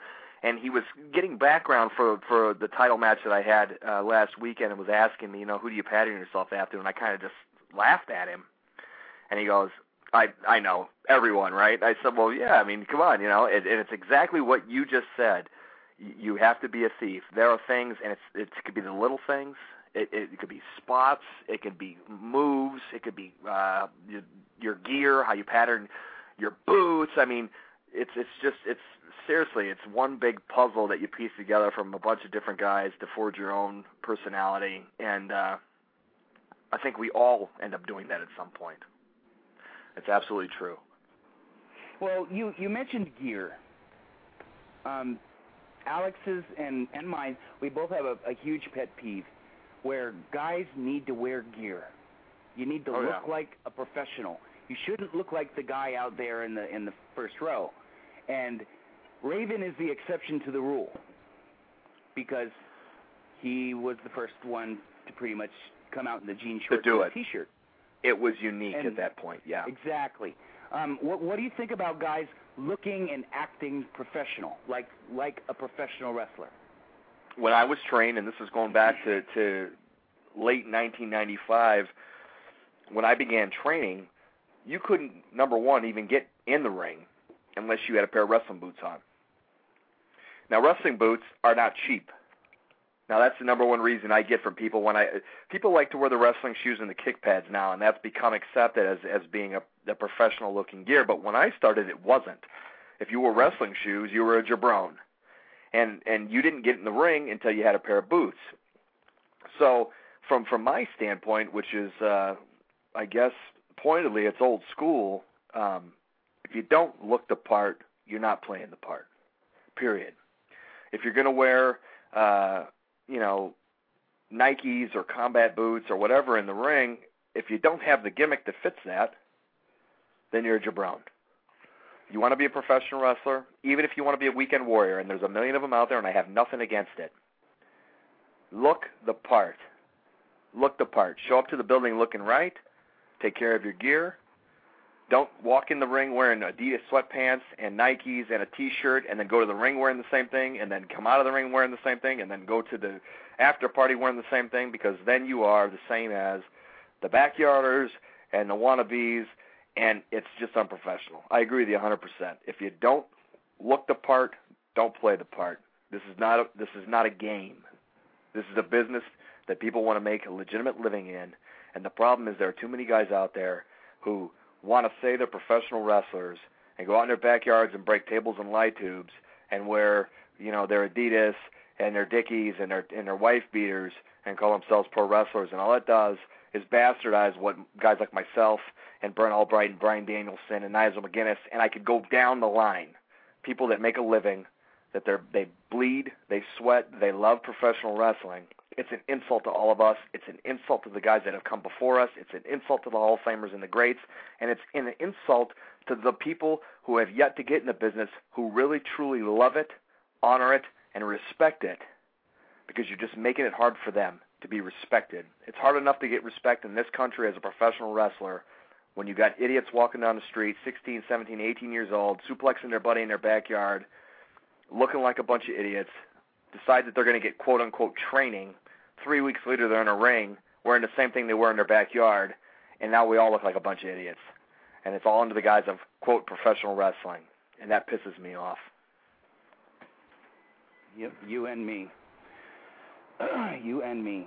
Um, a few a few weeks ago, I uh, I had Michael Modest on, and uh, because uh, Mike just moved back here to the Bay Area from the from the sticks. You know, he just Mhm. completely dropped off the face of the planet. You know, and he's came he came back at the perfect time where we're booming. Right. So uh, yeah, I had him on the show because he's my favorite. I've always loved Mike, um, and he he mentioned something to me that going to the dance. You know, people think, yeah, it's WWE, that's going to the dance. No, that's not what the dance was for Mike. Doing this as a living, being able to say, my profession, my trade is a pro wrestler. Do you agree? I agree 100%. 100%. I respect Mike and I'm off the subject. I need to get a new number for him. He called and left me a message about a month ago, and the number I have is bad. So okay, when we're done here, if I can get a number. Perfect. Sure, I'll give you a call. I I agree with Mike 100%.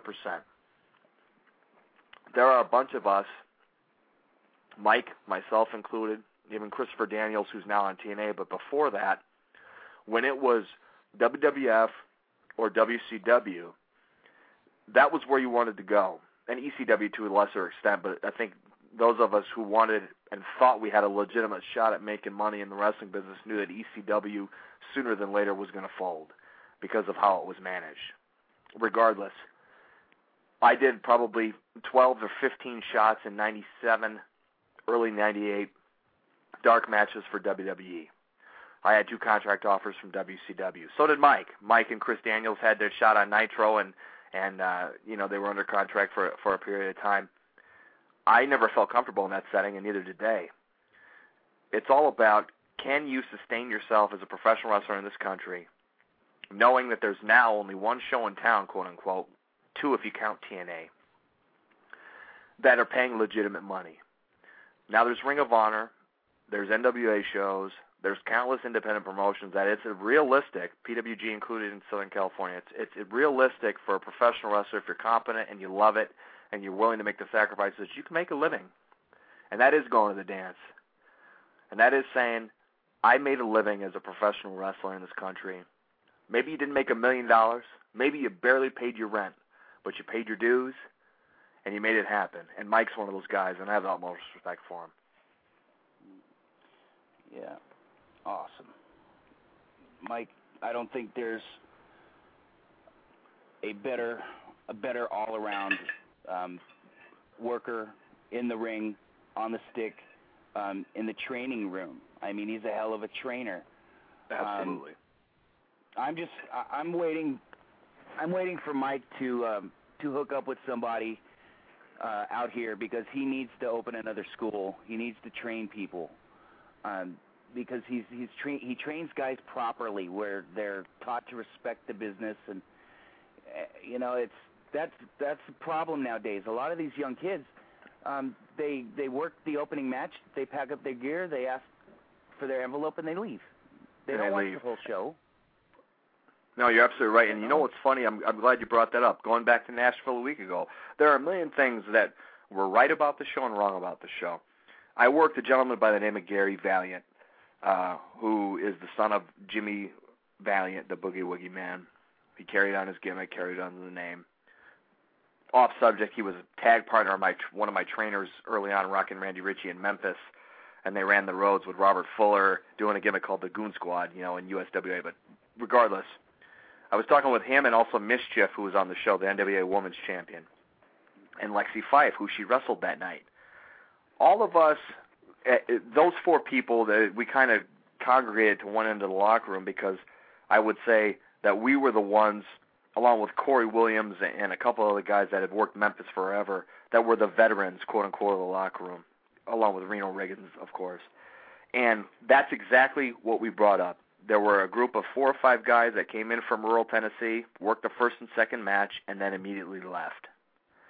And we all, Mischief brought up. She said, you know, when I was trained and I was working for Harley Race, we didn't get paid till after the show. But more than that, it was flat disrespectful to leave before the last match.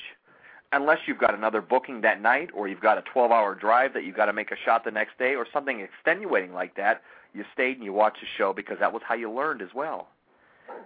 But people don't do it now. Kids don't do it these days. These two kids walked in the locker room. I I was there. I was one of the first wrestlers there. Not by choice, by mind you. It was humid and hot, but anyways, I was there early at the building. And these two kids walked in, and they were with the third guy. And, and the first two walked up and they introduced themselves and shook my hand. And the third kid commenced to shake my hand without making eye contact, without so much as saying hello, and walked past. And I said, "What? You don't have a fucking name?" And the two kids that had been polite enough to shake my hand and introduce themselves said, "Oh, he carries our bags." And I kind of chuckled and I walked away shaking my head thinking to myself, these guys have probably been in the business 6 months and they've got some kid carrying their bags. Something wrong with this. And not coincidentally, they were two of the kids that up and left after their match as if they were important and had somewhere to be. It's just sad. Unbelievable. Sad. Yeah, unbelievable. Couldn't believe it. I and the thing is, these kids are going to continue to get booked because they'll they'll do this for you know little to nothing. Of and, course. You know, and that's that's the. I mean, promoters are in this business to make money, not to Yeah. fill your pockets, but to make money. Now, if you Right. guys can agree on a price and and everybody you know everybody goes home semi happy because you know you're not always happy.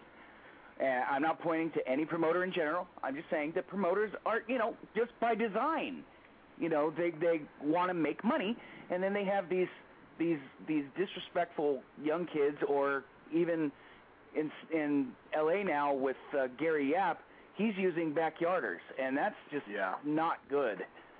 Unbelievable, and it's just really upsetting because there's talent down there.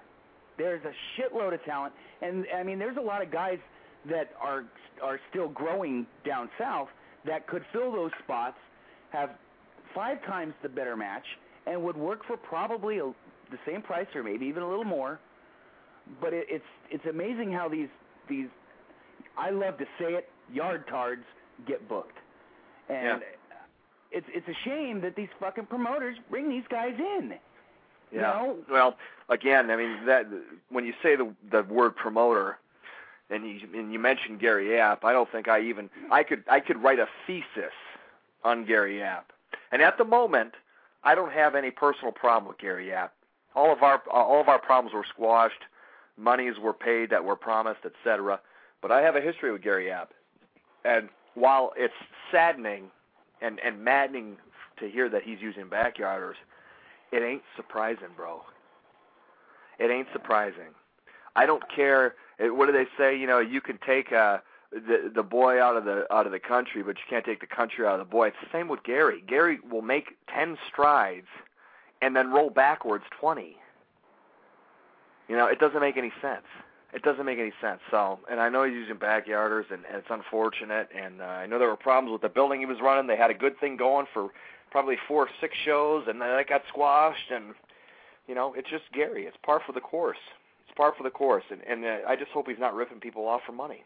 You know, again, if that is the case, not surprising, unfortunately. There you go. And the the thing is, the uh, the Epic Pro Wrestling War, or whatever the hell you want to call it, um, they have they have some really good talent. You know, there's Sure. some really good talent in the shows. Um, I don't agree with everything that they do, but there's some good stuff. But that's what you get anyway. Yeah, that's what you get at an indie show. You know, you're gonna get something you like, something you don't, something you're on the fence about. but it, you know, it's a shame that they're not drawing anybody.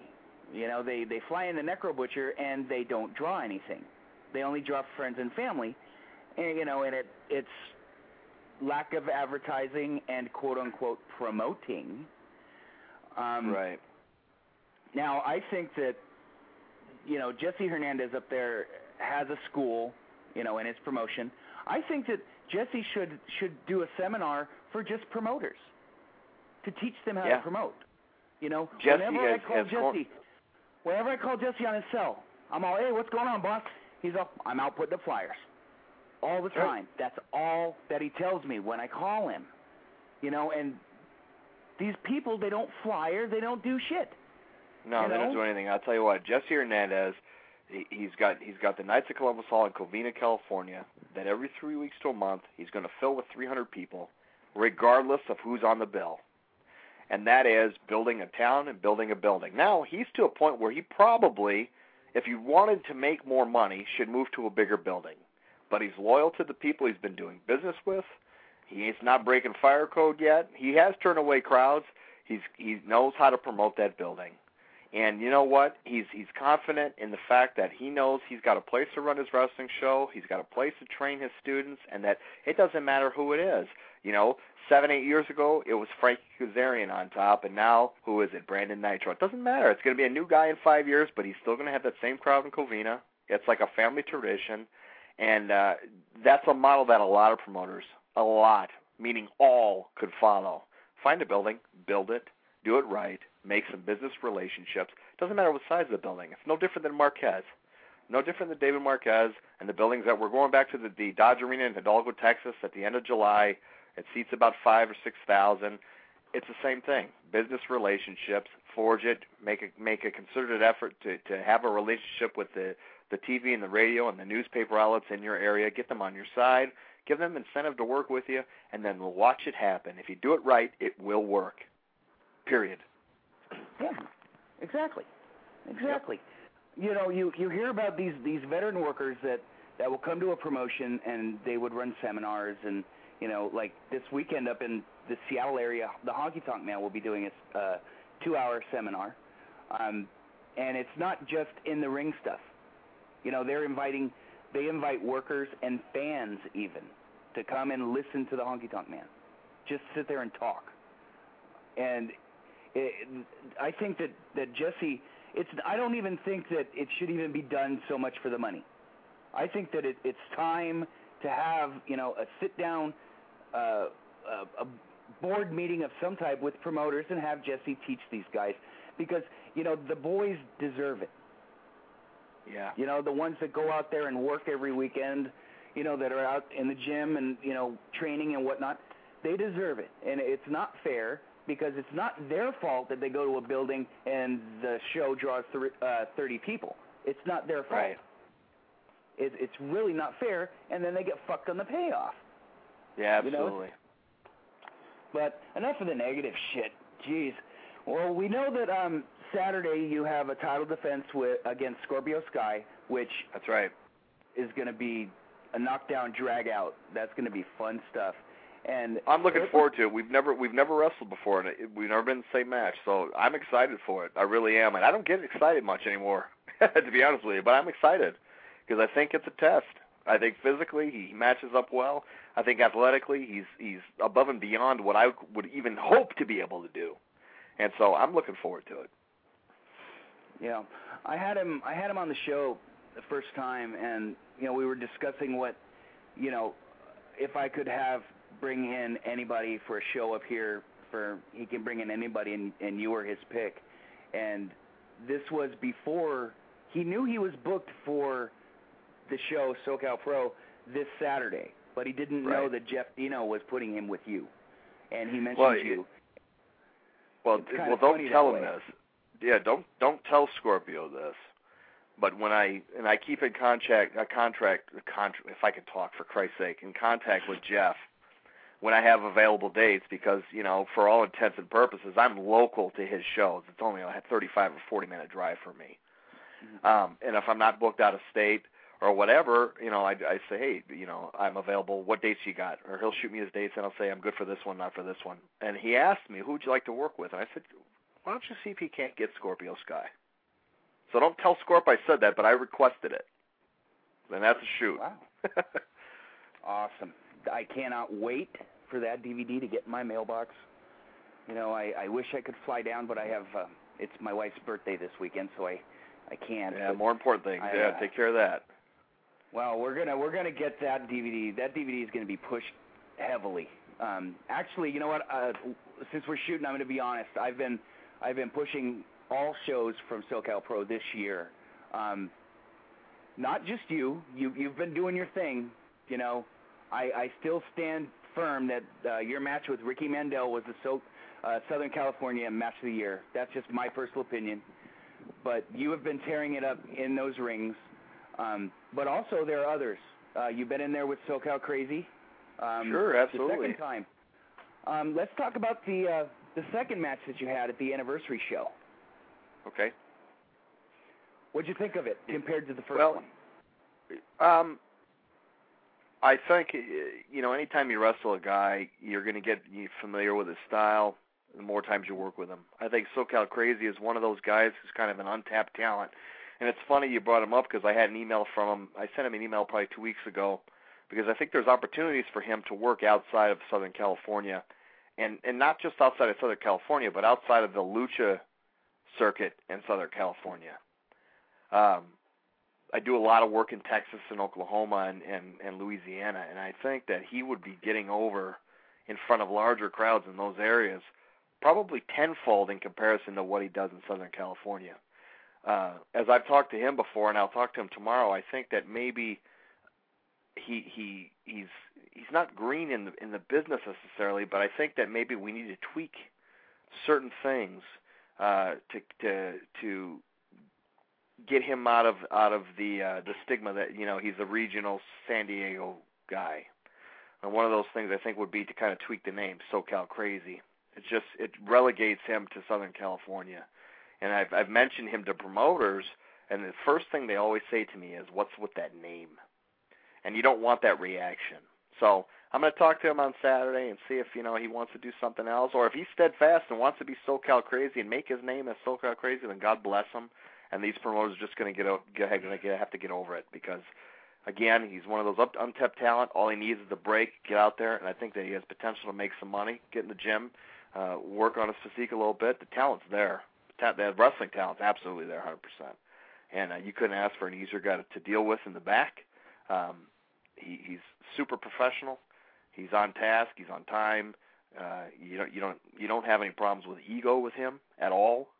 And in this business today, I mean, that's you know the worst thing you want to hear is I I, I don't want to put him over. Well, then get the fuck out of the locker room. You know, period. There you go. There's there's no yeah, place Nestor's, for you. Uh, excuse me. Ooh, kayfabe, kayfabe there. Jesus. Pardon me. SoCal crazy. I haven't had, honestly, I haven't had the stones to tell him, you know, hey man, we may need to do something about the name. You know, it it is really you know regional, and um, we're working on getting him up here. So we're we're trying to get him up here somehow, some way, and um, me. I, know, I told him. I said. I I told him. I said. I said. I take you to Houston, Texas, and put you in front of four thousand people. You're going to lose They're your mind. They're gonna go nuts for him. Not even no, no question. There's no question in my mind. So yeah, no, we'll talk more on Saturday with him, because I think I can't, I can't say it loud enough. Plenty of potential, absolutely, and a hell of a nice guy. Yeah, exactly. I, I've never heard anybody say a bad word about SoCal. I have never Yeah. heard it.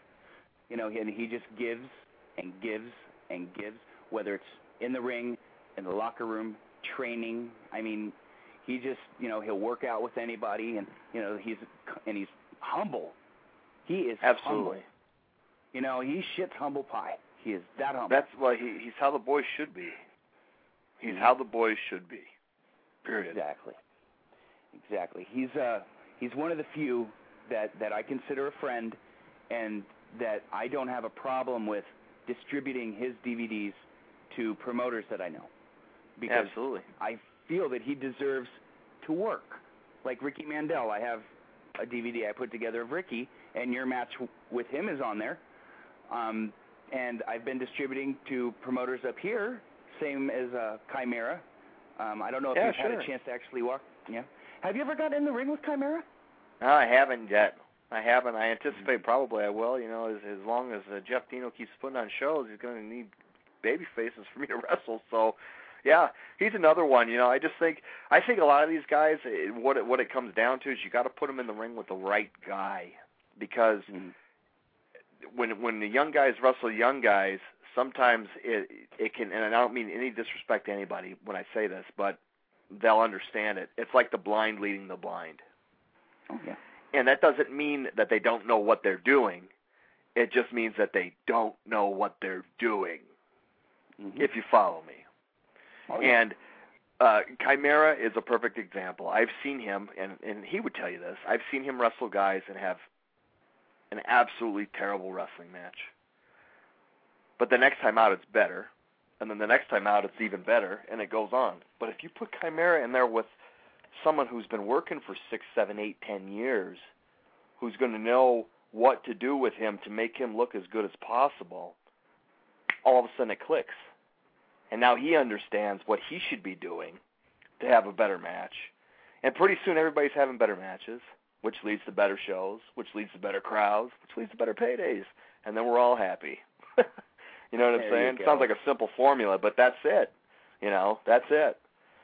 So, yeah, I mean, uh, uh, He's ready. He, eh, him and SoCal are are ready to break out. absolutely, Um, absolutely. What do you think of taking them taking that match to Texas? I think you take that match to Texas. I, you know what? Maybe not even that match, but those two talents. If if if I had my druthers, I would take those two talents in Texas, put them in front of a predominantly Hispanic crowd, in the ring with with two guys who who can lead them, and then watch the magic happen because it's perfect. I you know who I'd put I'd I'd put uh I could put either one of them. I'd put him in there with T.J. Perkins probably, whether or not he's wearing the hood go. or not. And Well, you put you put one in with T.J. Perkins, you put the other one in with Puma. perfect, done. There it is. Absolutely. It'd be perfect. yeah. Yeah, be absolutely perfect. TJ. TJ's awesome. TJ's one of the best wrestlers in the world. Period. I don't care what anybody says. I love TJ Perkins. I wrestled him a couple of weeks ago in in uh, in L.A. and the ring broke. And no, it's not because I'm too fat, but the ring broke. Um, We're running the spots, and I hit the rope, and, went, and the ring was sounding weird all night. And this was the same ring that we used for the showcase TV tapings in Vegas. So it's a good ring. But it wasn't sounding right. I don't know if they had a cable wrong or they, you know, didn't tighten something enough. Well, what ended up happening is one of the turnbuckle cables under the ring that holds the post upright snapped when I hit the ropes, and I went ass over tea kettle over the top rope to the floor, and luckily I didn't land on my head. Um, so we had to wrestle the rest of the match, me and TJ, with no ropes, which he's been wanting to have a no ropes match, like legitimately with no ropes, like 1930 no ropes. And so the ropes break and we go on and, and he had me in a hold and I said, Well I guess you get your no ropes match now and he kinda chuckled and, and we went to probably went another twelve or fifteen minutes with no ropes. It was fun. It was fun. But Tremendous. TJ's one of those guys, I mean I, I could wrestle TJ for an hour and not have to call anything. It'd be beautiful. Now Yeah. that that match in L.A. Um, was he the baby? He was. Yep. Okay. Well, come on, you knew that. Well, you know, he's he's tightening up that heel stuff in Guerrilla. Yeah, yeah, no, he likes it. He uh he pitched to me doing a tag. He wanted a tag with Scott Lost as a heel tag team on the showcase shows. And Mhm. and that was something that was in the works prior to us taking this little hiatus uh from Colors TV. But yeah, I wouldn't be surprised down the line to see to see him in that role because uh uh he he's I don't want to call him a prick because he's not a prick, but he can be and it's believable Mm-hmm. and uh and he wants to do it. So, you know, who am I to say no? Yeah, there you go. Yeah. He is a tremendous talent. Um, you know, to be honest, I really didn't like TJ. You know, I, I preferred the Puma character, but now you know that he's he's doing learning the heel stuff and and doing his thing with uh, Hook Bomberry and Guerrilla. You know, I, I'm really starting. You know, turning me on to him. And, you know, Yeah, and T- uh, you know well- he's turning the corner. one of the knocks on TJ, you know, not Puma or any of the other 10 million gimmicks he's ever done, but the knock on TJ Perkins has been a lack of personality. And that it and that it seems like he's kind of just going through the motions like it's a paint by numbers match. I think TJ is one of those savants dare if I even dare use that word when I'm talking about wrestling, but I, I really do believe that TJ is one of those wrestling geniuses that is just simply easier for him than it is for everybody else. And because of that, he gets bored. And I think that unfortunately, in some matches, that translates to the crowd, that they can see that in him. And then he gets a reputation for kind of just mailing it in or not having any emotional connection to his matches or having a personality when the reality is TJ loves professional wrestling probably more than all of us combined. And he wants nothing more than to put on the best athletic match in addition to the most entertaining match that he can. So again, and like I've told him, TJ Perkins versus random heel wrestler maybe doesn't do it for him. But if you put TJ as a babyface in there with a stronger personality as the heel, not the two mile horn, but me, the crowd will get behind him. And then he feeds off of that, and then the personality naturally comes out. And then it's perfect. As a heel, as a heel, he, he, he seems to be able to do that without having someone kind of nudge him in that direction. And that's good too. Well, it, it's good to see that um, the NWA has has put a little steam behind him. He has the Heritage title. Yeah, he sure does. He won that Battle Royal. Um, I didn't hear, you know, who was in it, but who did he chuck out to win? Do you know? I think it was Scott Lost actually. Oh wow, really? I remember watching. Hmm. I think it was Scott Lost, and that was one of those weird battle royals because uh, they, the battle royal was the main event of the show, which went on after me and TJ, and the Mhm. ring they they were trying to repair it after our match before the battle royal. Now, as you can imagine, the ring is shoddy, the cable snapped. Uh, there's no really no support. Now we're going to f- put 15 or 20 guys in it. so everybody was kind of looking around and, and saying, "Oh shit, are we really going to do this battle royal?" And it came off. I didn't dare get near the ring. I wasn't going back in there. I broke the damn thing. I wasn't getting in it again. Um, but yeah, no, I think it was TJ eliminated Scott Lost, and it was it was. I thought it was the perfect way to end that show because the people were there 100% behind TJ by the end of that battle royal, and it was it was perfect. It was money. Cool. Did they uh did he do anything after? Any interaction with Scott and him? Uh, I don't think they did anything on that show. Um, no, as a matter of fact, they didn't. Um, Johnny and the promoter and people who've been watching Guerrilla will recognize that name. Johnny is the ring announcer for Pro Wrestling Guerrilla, or has been for a long time. Uh, he was a promoter of the show, and and it was a uh, it was a benefit for that high school. It was uh, and now the name's escaping me. You know, Santa Ana High School, Santa Ana High School. So it was kind of, hey, let's get the ring out of here before we screw up the basketball floor type of thing. So Mhm. put the show on, and the the, uh, the cheerleading squad and the basketball team uh, and the wrestling team. I think they sold all their their crafts and their concessions, and they made their money, and that was it was get the you know six matches and get out type of thing. Tremendous. Tremendous. yeah. Yep. so uh after Saturday, uh what do you have coming up? Or actually, do you have anything going on Friday? Or is it a travel No. day for you? Uh, th- this coming Friday? No, I'm I'm fine. I got nothing. I'm gonna I'm gonna take it easy. I'm gonna hang out with my little boy, and then uh, Saturday I'll I'll tie up with Scorpio and do what we do, and then on Sunday I'm gonna take my boy to the ball game and uh, and relax. And then uh, the week after that is a is a Ring of Honor weekend. I've got uh, title versus title, winner take all, ROH World Title versus the NWA World Title against Nigel McGuinness in Dayton, Ohio. And, okay, uh, I've I've gone on the record, Adam, that that match there will not be a winner. You're going to go an hour, and it's going to be the Wrestling Observer's match of the year, and that's just by judging what I've seen of you and Nigel, and I think that you guys are going to tear the roof off that fucking building. Those fans aren't going to haven't seen nothing like what you're going to do since Joe and Punk, and that's that's the truth, and that's a shoot and I'm not I'm not saying that because you're on the show. That's just the honest truth. You guys are going to tear Well- the fucking roof off. Well, I would be first of all, I appreciate it, but second, but realistically, if Meltzer had anything positive to say about me, I'd be surprised. Number one. Um, number two, the the Ring of Honor fans, the the uh, how do I say it? The uh, the fine patrons of Ring of Honor, in particular those that frequent their message board, and that's all they do they think this is going to be a terrible match because I'm in it. But we're talking about armchair wrestling experts that simply have no concept of what a heel is supposed to be. Um, I'm looking forward to it because I think Nigel is, is a hell of a talent. We've wrestled on a couple of occasions, but never in a singles contest. So I'm looking forward to it from, from to it from that perspective. Um, I also like that it stirred shit up. You know, you've got the the hardcore smart mark scene on the internet wondering why Ring of Honor would have anything to do with the NWA. But they don't realize that it's just good for everybody's business. And you know what? If if Harley Race and Bruno Sammartino, the NWA and the WWF champion at that time, could have a unification match, if Kerry Von Erich and Jerry Lawler, the world class and AWA champion, if Ric Flair and Bob Backlund could have these matches, why can't this happen today? Why can't this happen today?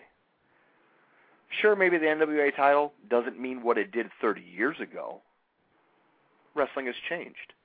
Ring of Honor has been around six years. It's the new and an up and coming and and a popular wrestling promotion out there now. This is the perfect opportunity to do something like this, and it'll be covered by all the websites. It'll be in the magazines. I did an interview with Stu Saks of Pro Wrestling Illustrated about this specifically, so it means something, and uh, it's it's def it's given me a new purpose in Ring of Honor. I'm very happy that uh, Larry Sweeney, my super agent, has negotiated for them to to finally give me my due and recognize the NWA World Title because it needs recognition. It deserves it. It deserves it.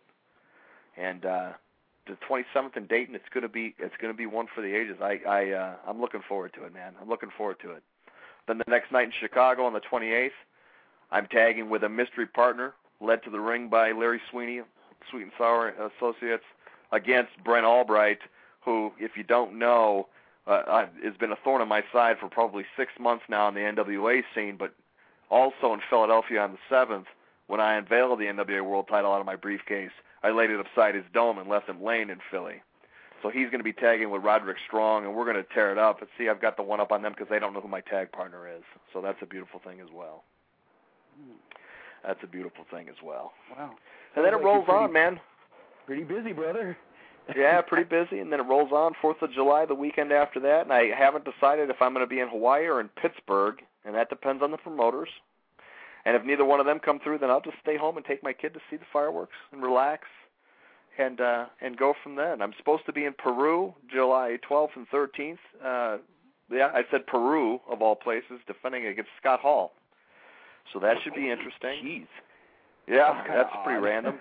Yeah, that's random. Um, after that, what do I got coming up? I don't have my calendar in front of me. Um, the end of the month in July, I know I'm doing Houston and McAllen, Texas for the NWA again on showcase shows and arenas, and and uh, and then after that, it's it's uh, New York City on the uh, August second for uh, Ring of Honor at the uh, at the Hammerstein. So, and I I didn't work the first Hammerstein event, so I'm going to be excited to be uh, there for that. That should be great. And, and the beat rolls on, brother. It just goes. There it is. Well, Yeah. the promoters out there, you know, that are listening, um, or fans even, if you'd like to contact Adam, um, how could uh, the people go about contacting you, sir?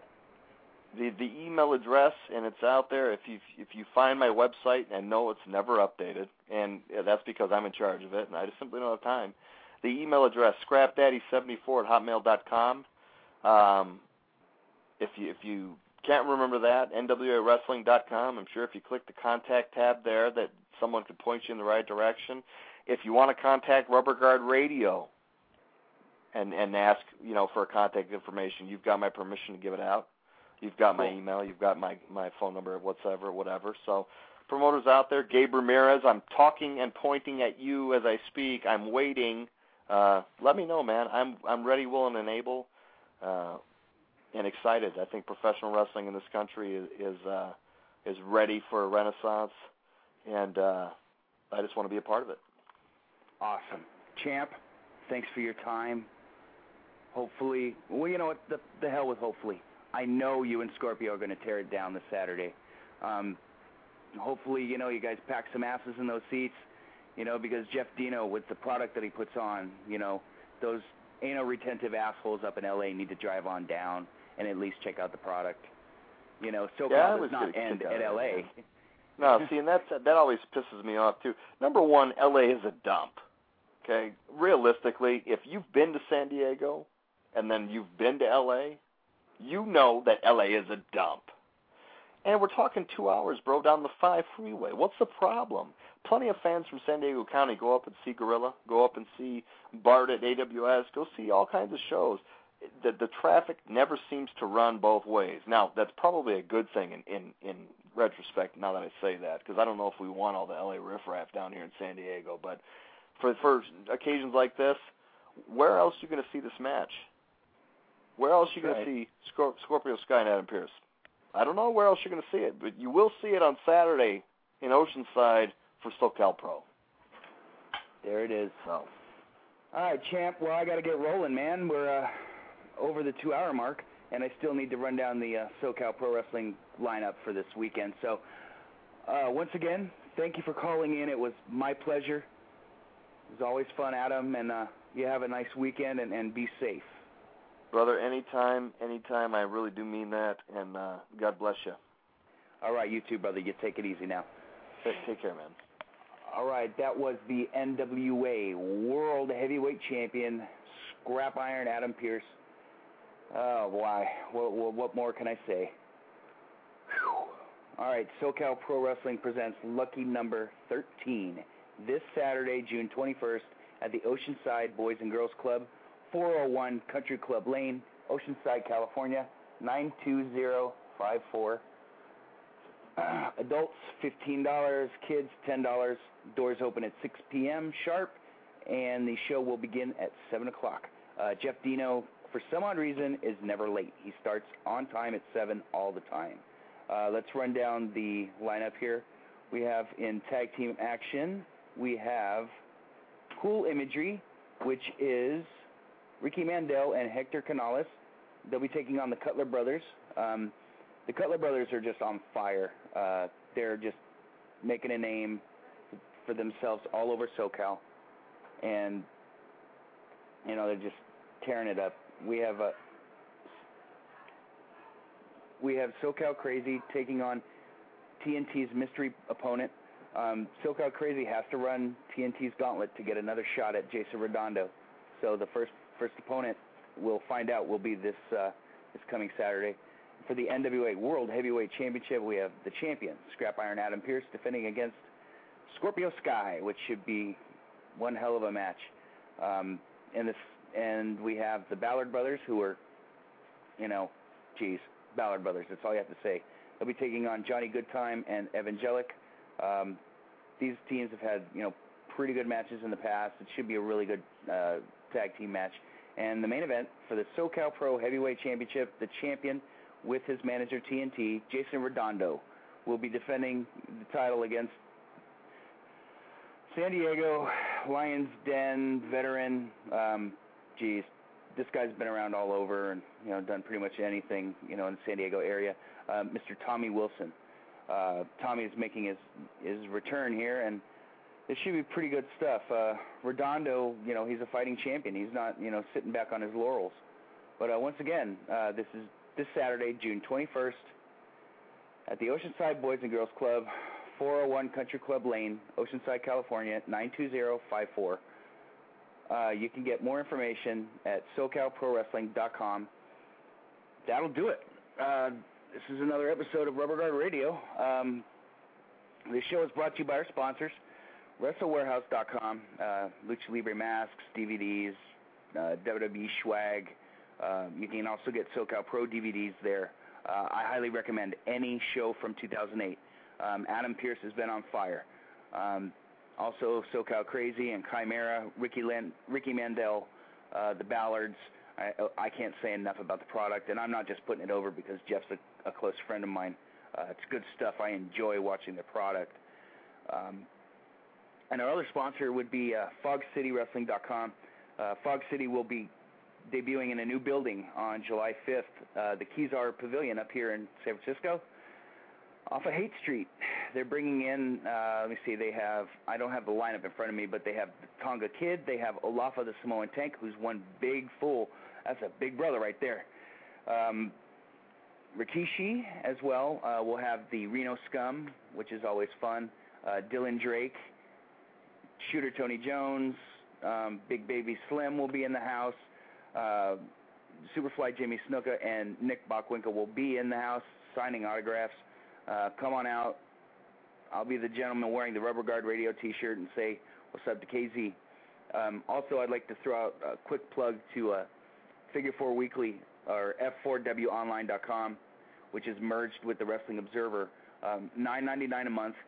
Uh, you get all the audio content on the Figure Four site, which is just awesome as it is. It's well worth the 10 bucks. And also, you get the Figure Four Weekly newsletter, and now you can get the Wrestling Observer newsletter online. You get those two message, two uh, newsletters. You get all the radio shows. You get the uh, archives. You get all kinds of stuff. Wrestling Observer archives, uh, audio show archives, uh, the message board. You know what's up, fellas. Um, ten bucks, dude, you cannot go wrong. And if you get it for more than you know three, six, you know, a year, the the price will go down. But you know, I can't say enough. Um, and then once again, uh, this Saturday, actually, we'll go up this Friday in Portland at the Sandy Bar Flea Market. Buddy Wayne will be in the house with the Honky Tonk Man. And the next night in Tulalip, Washington, which is I think it's Marysville or something like that, but Tulalip, uh, Tulalip Championship Wrestling will be having the Honky Tonk Man on the bill. Um, before that, from 3 p.m. to 5 p.m., the Honky Tonk Man will be putting on a two-hour uh, wrestling seminar. It's fifty dollars. Um, you don't have to be a worker. You can be a fan, uh, worker, whatnot. Go in and, and sit under the learning tree of one of the all-time greats, uh, the Honky Tonk Man. Um, for more information on this event, uh, that would be buddywayne.net. Um, also, if you'd like to train to be a professional wrestler, um, you know, Buddy Wayne's one of the best schools in the country. You have um, also the Lance Storm Wrestling Academy, StormWrestlingAcademy.com, uh, EWF or EmpireWrestlingFederation.com, Jesse Hernandez. Uh, there's some guys out there that could get you trained properly. Uh, that'll do it. We'll be back on the 24th, which is this Tuesday, with uh, my wife's personal favorite wrestler, Al Snow. So keep your eyes and ears out for you guys, and I will talk to you guys on Tuesday.